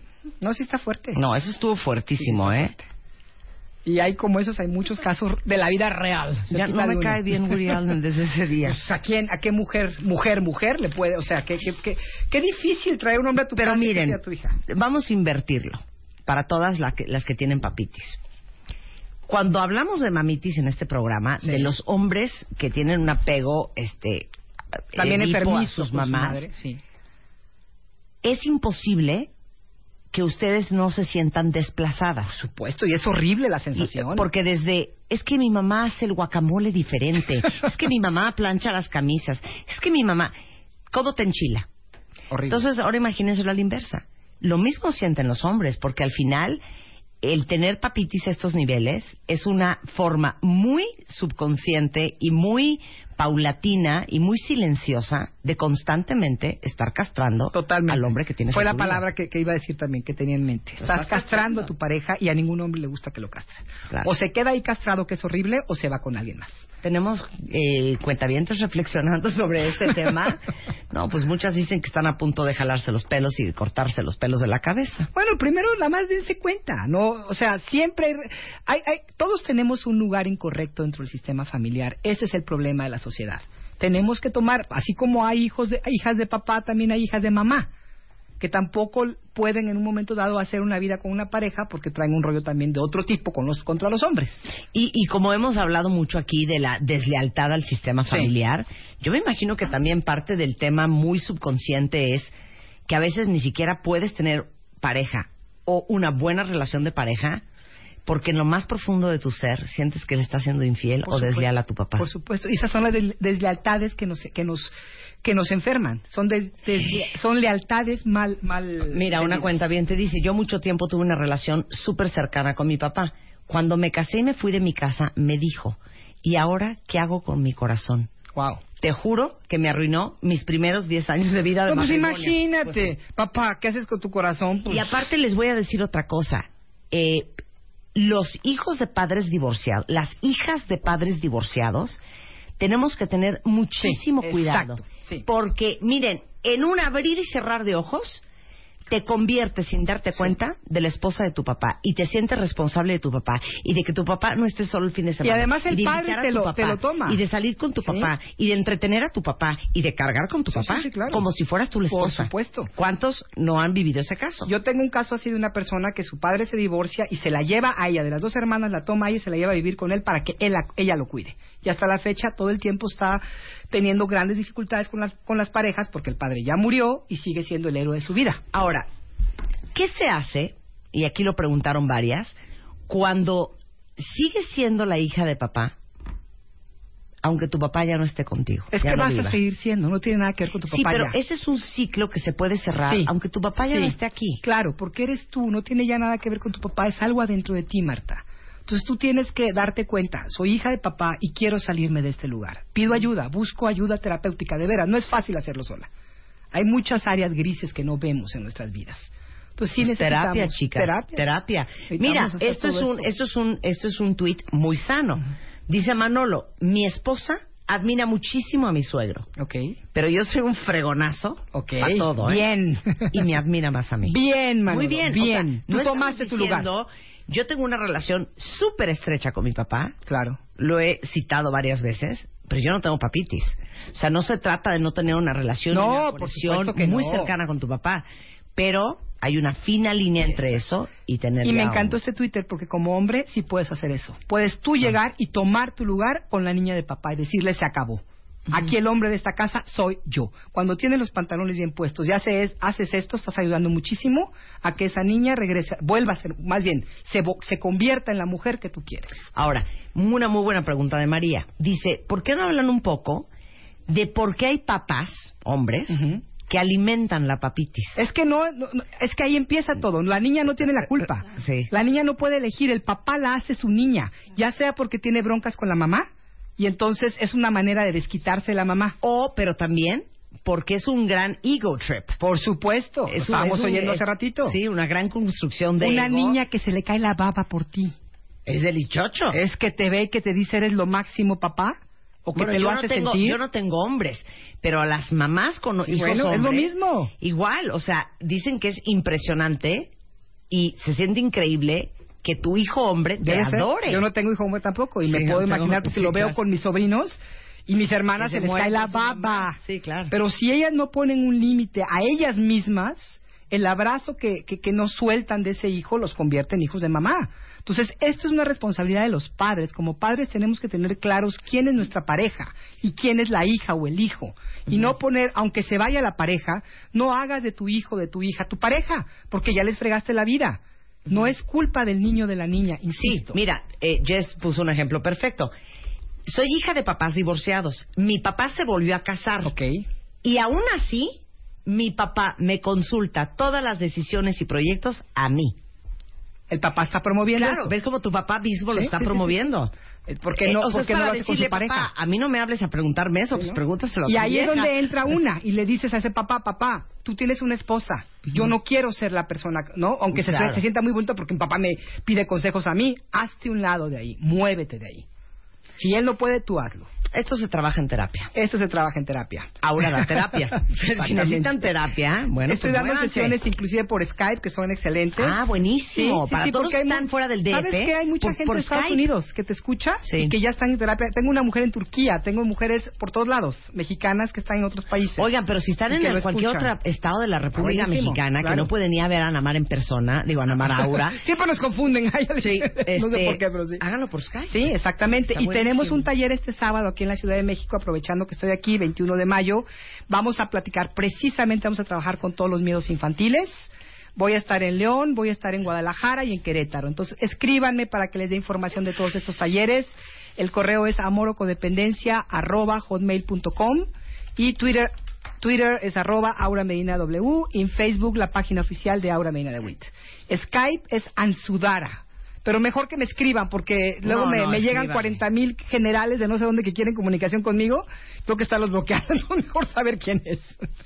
Gracias, Aura. Gracias, Marta. Preciosa plática. A chambar cuentavientes, pero el primer paso es que estén muy conscientes de su nivel de papitis y cuando Sí. ya se convirtió en un problema en su vida, ¿no? no lo hagan así.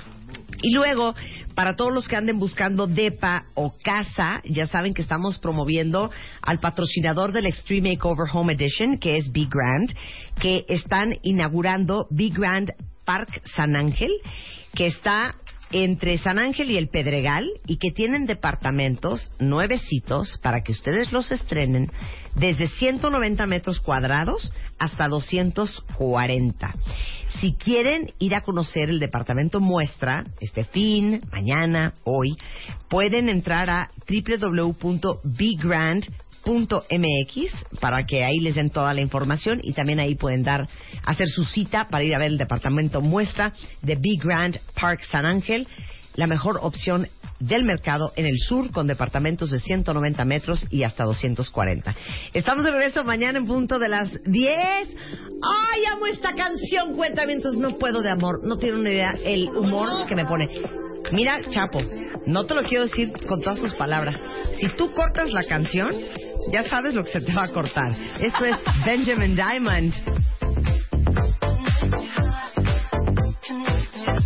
Y te atiendes a las consecuencias, Chapo. Esta es una colaboración con que abrimos el programa con Aeroplane y se llama Let's Get Slow. Ahora sí que desde Francia con amor para todo México en W Radio. Luz me está haciendo una cara de no puedo creer cómo estás estirando este corte. Me vale. Deja que cante, aunque sea la primera estrofa. Adelante, Benjamin. You are sunshine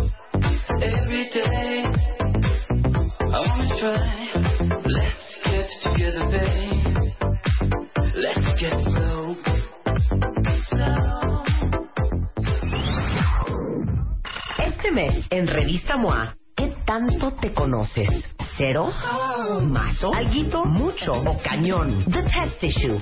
382 preguntas para que sepas cómo andas en fidelidad, inteligencia, neurosis, memoria, celos, liderazgo, salud, chamba, lana, la cama, fuerza, amor y mucho más. 136 páginas retacadas de preguntas, información e ideas para que te conozcas mejor.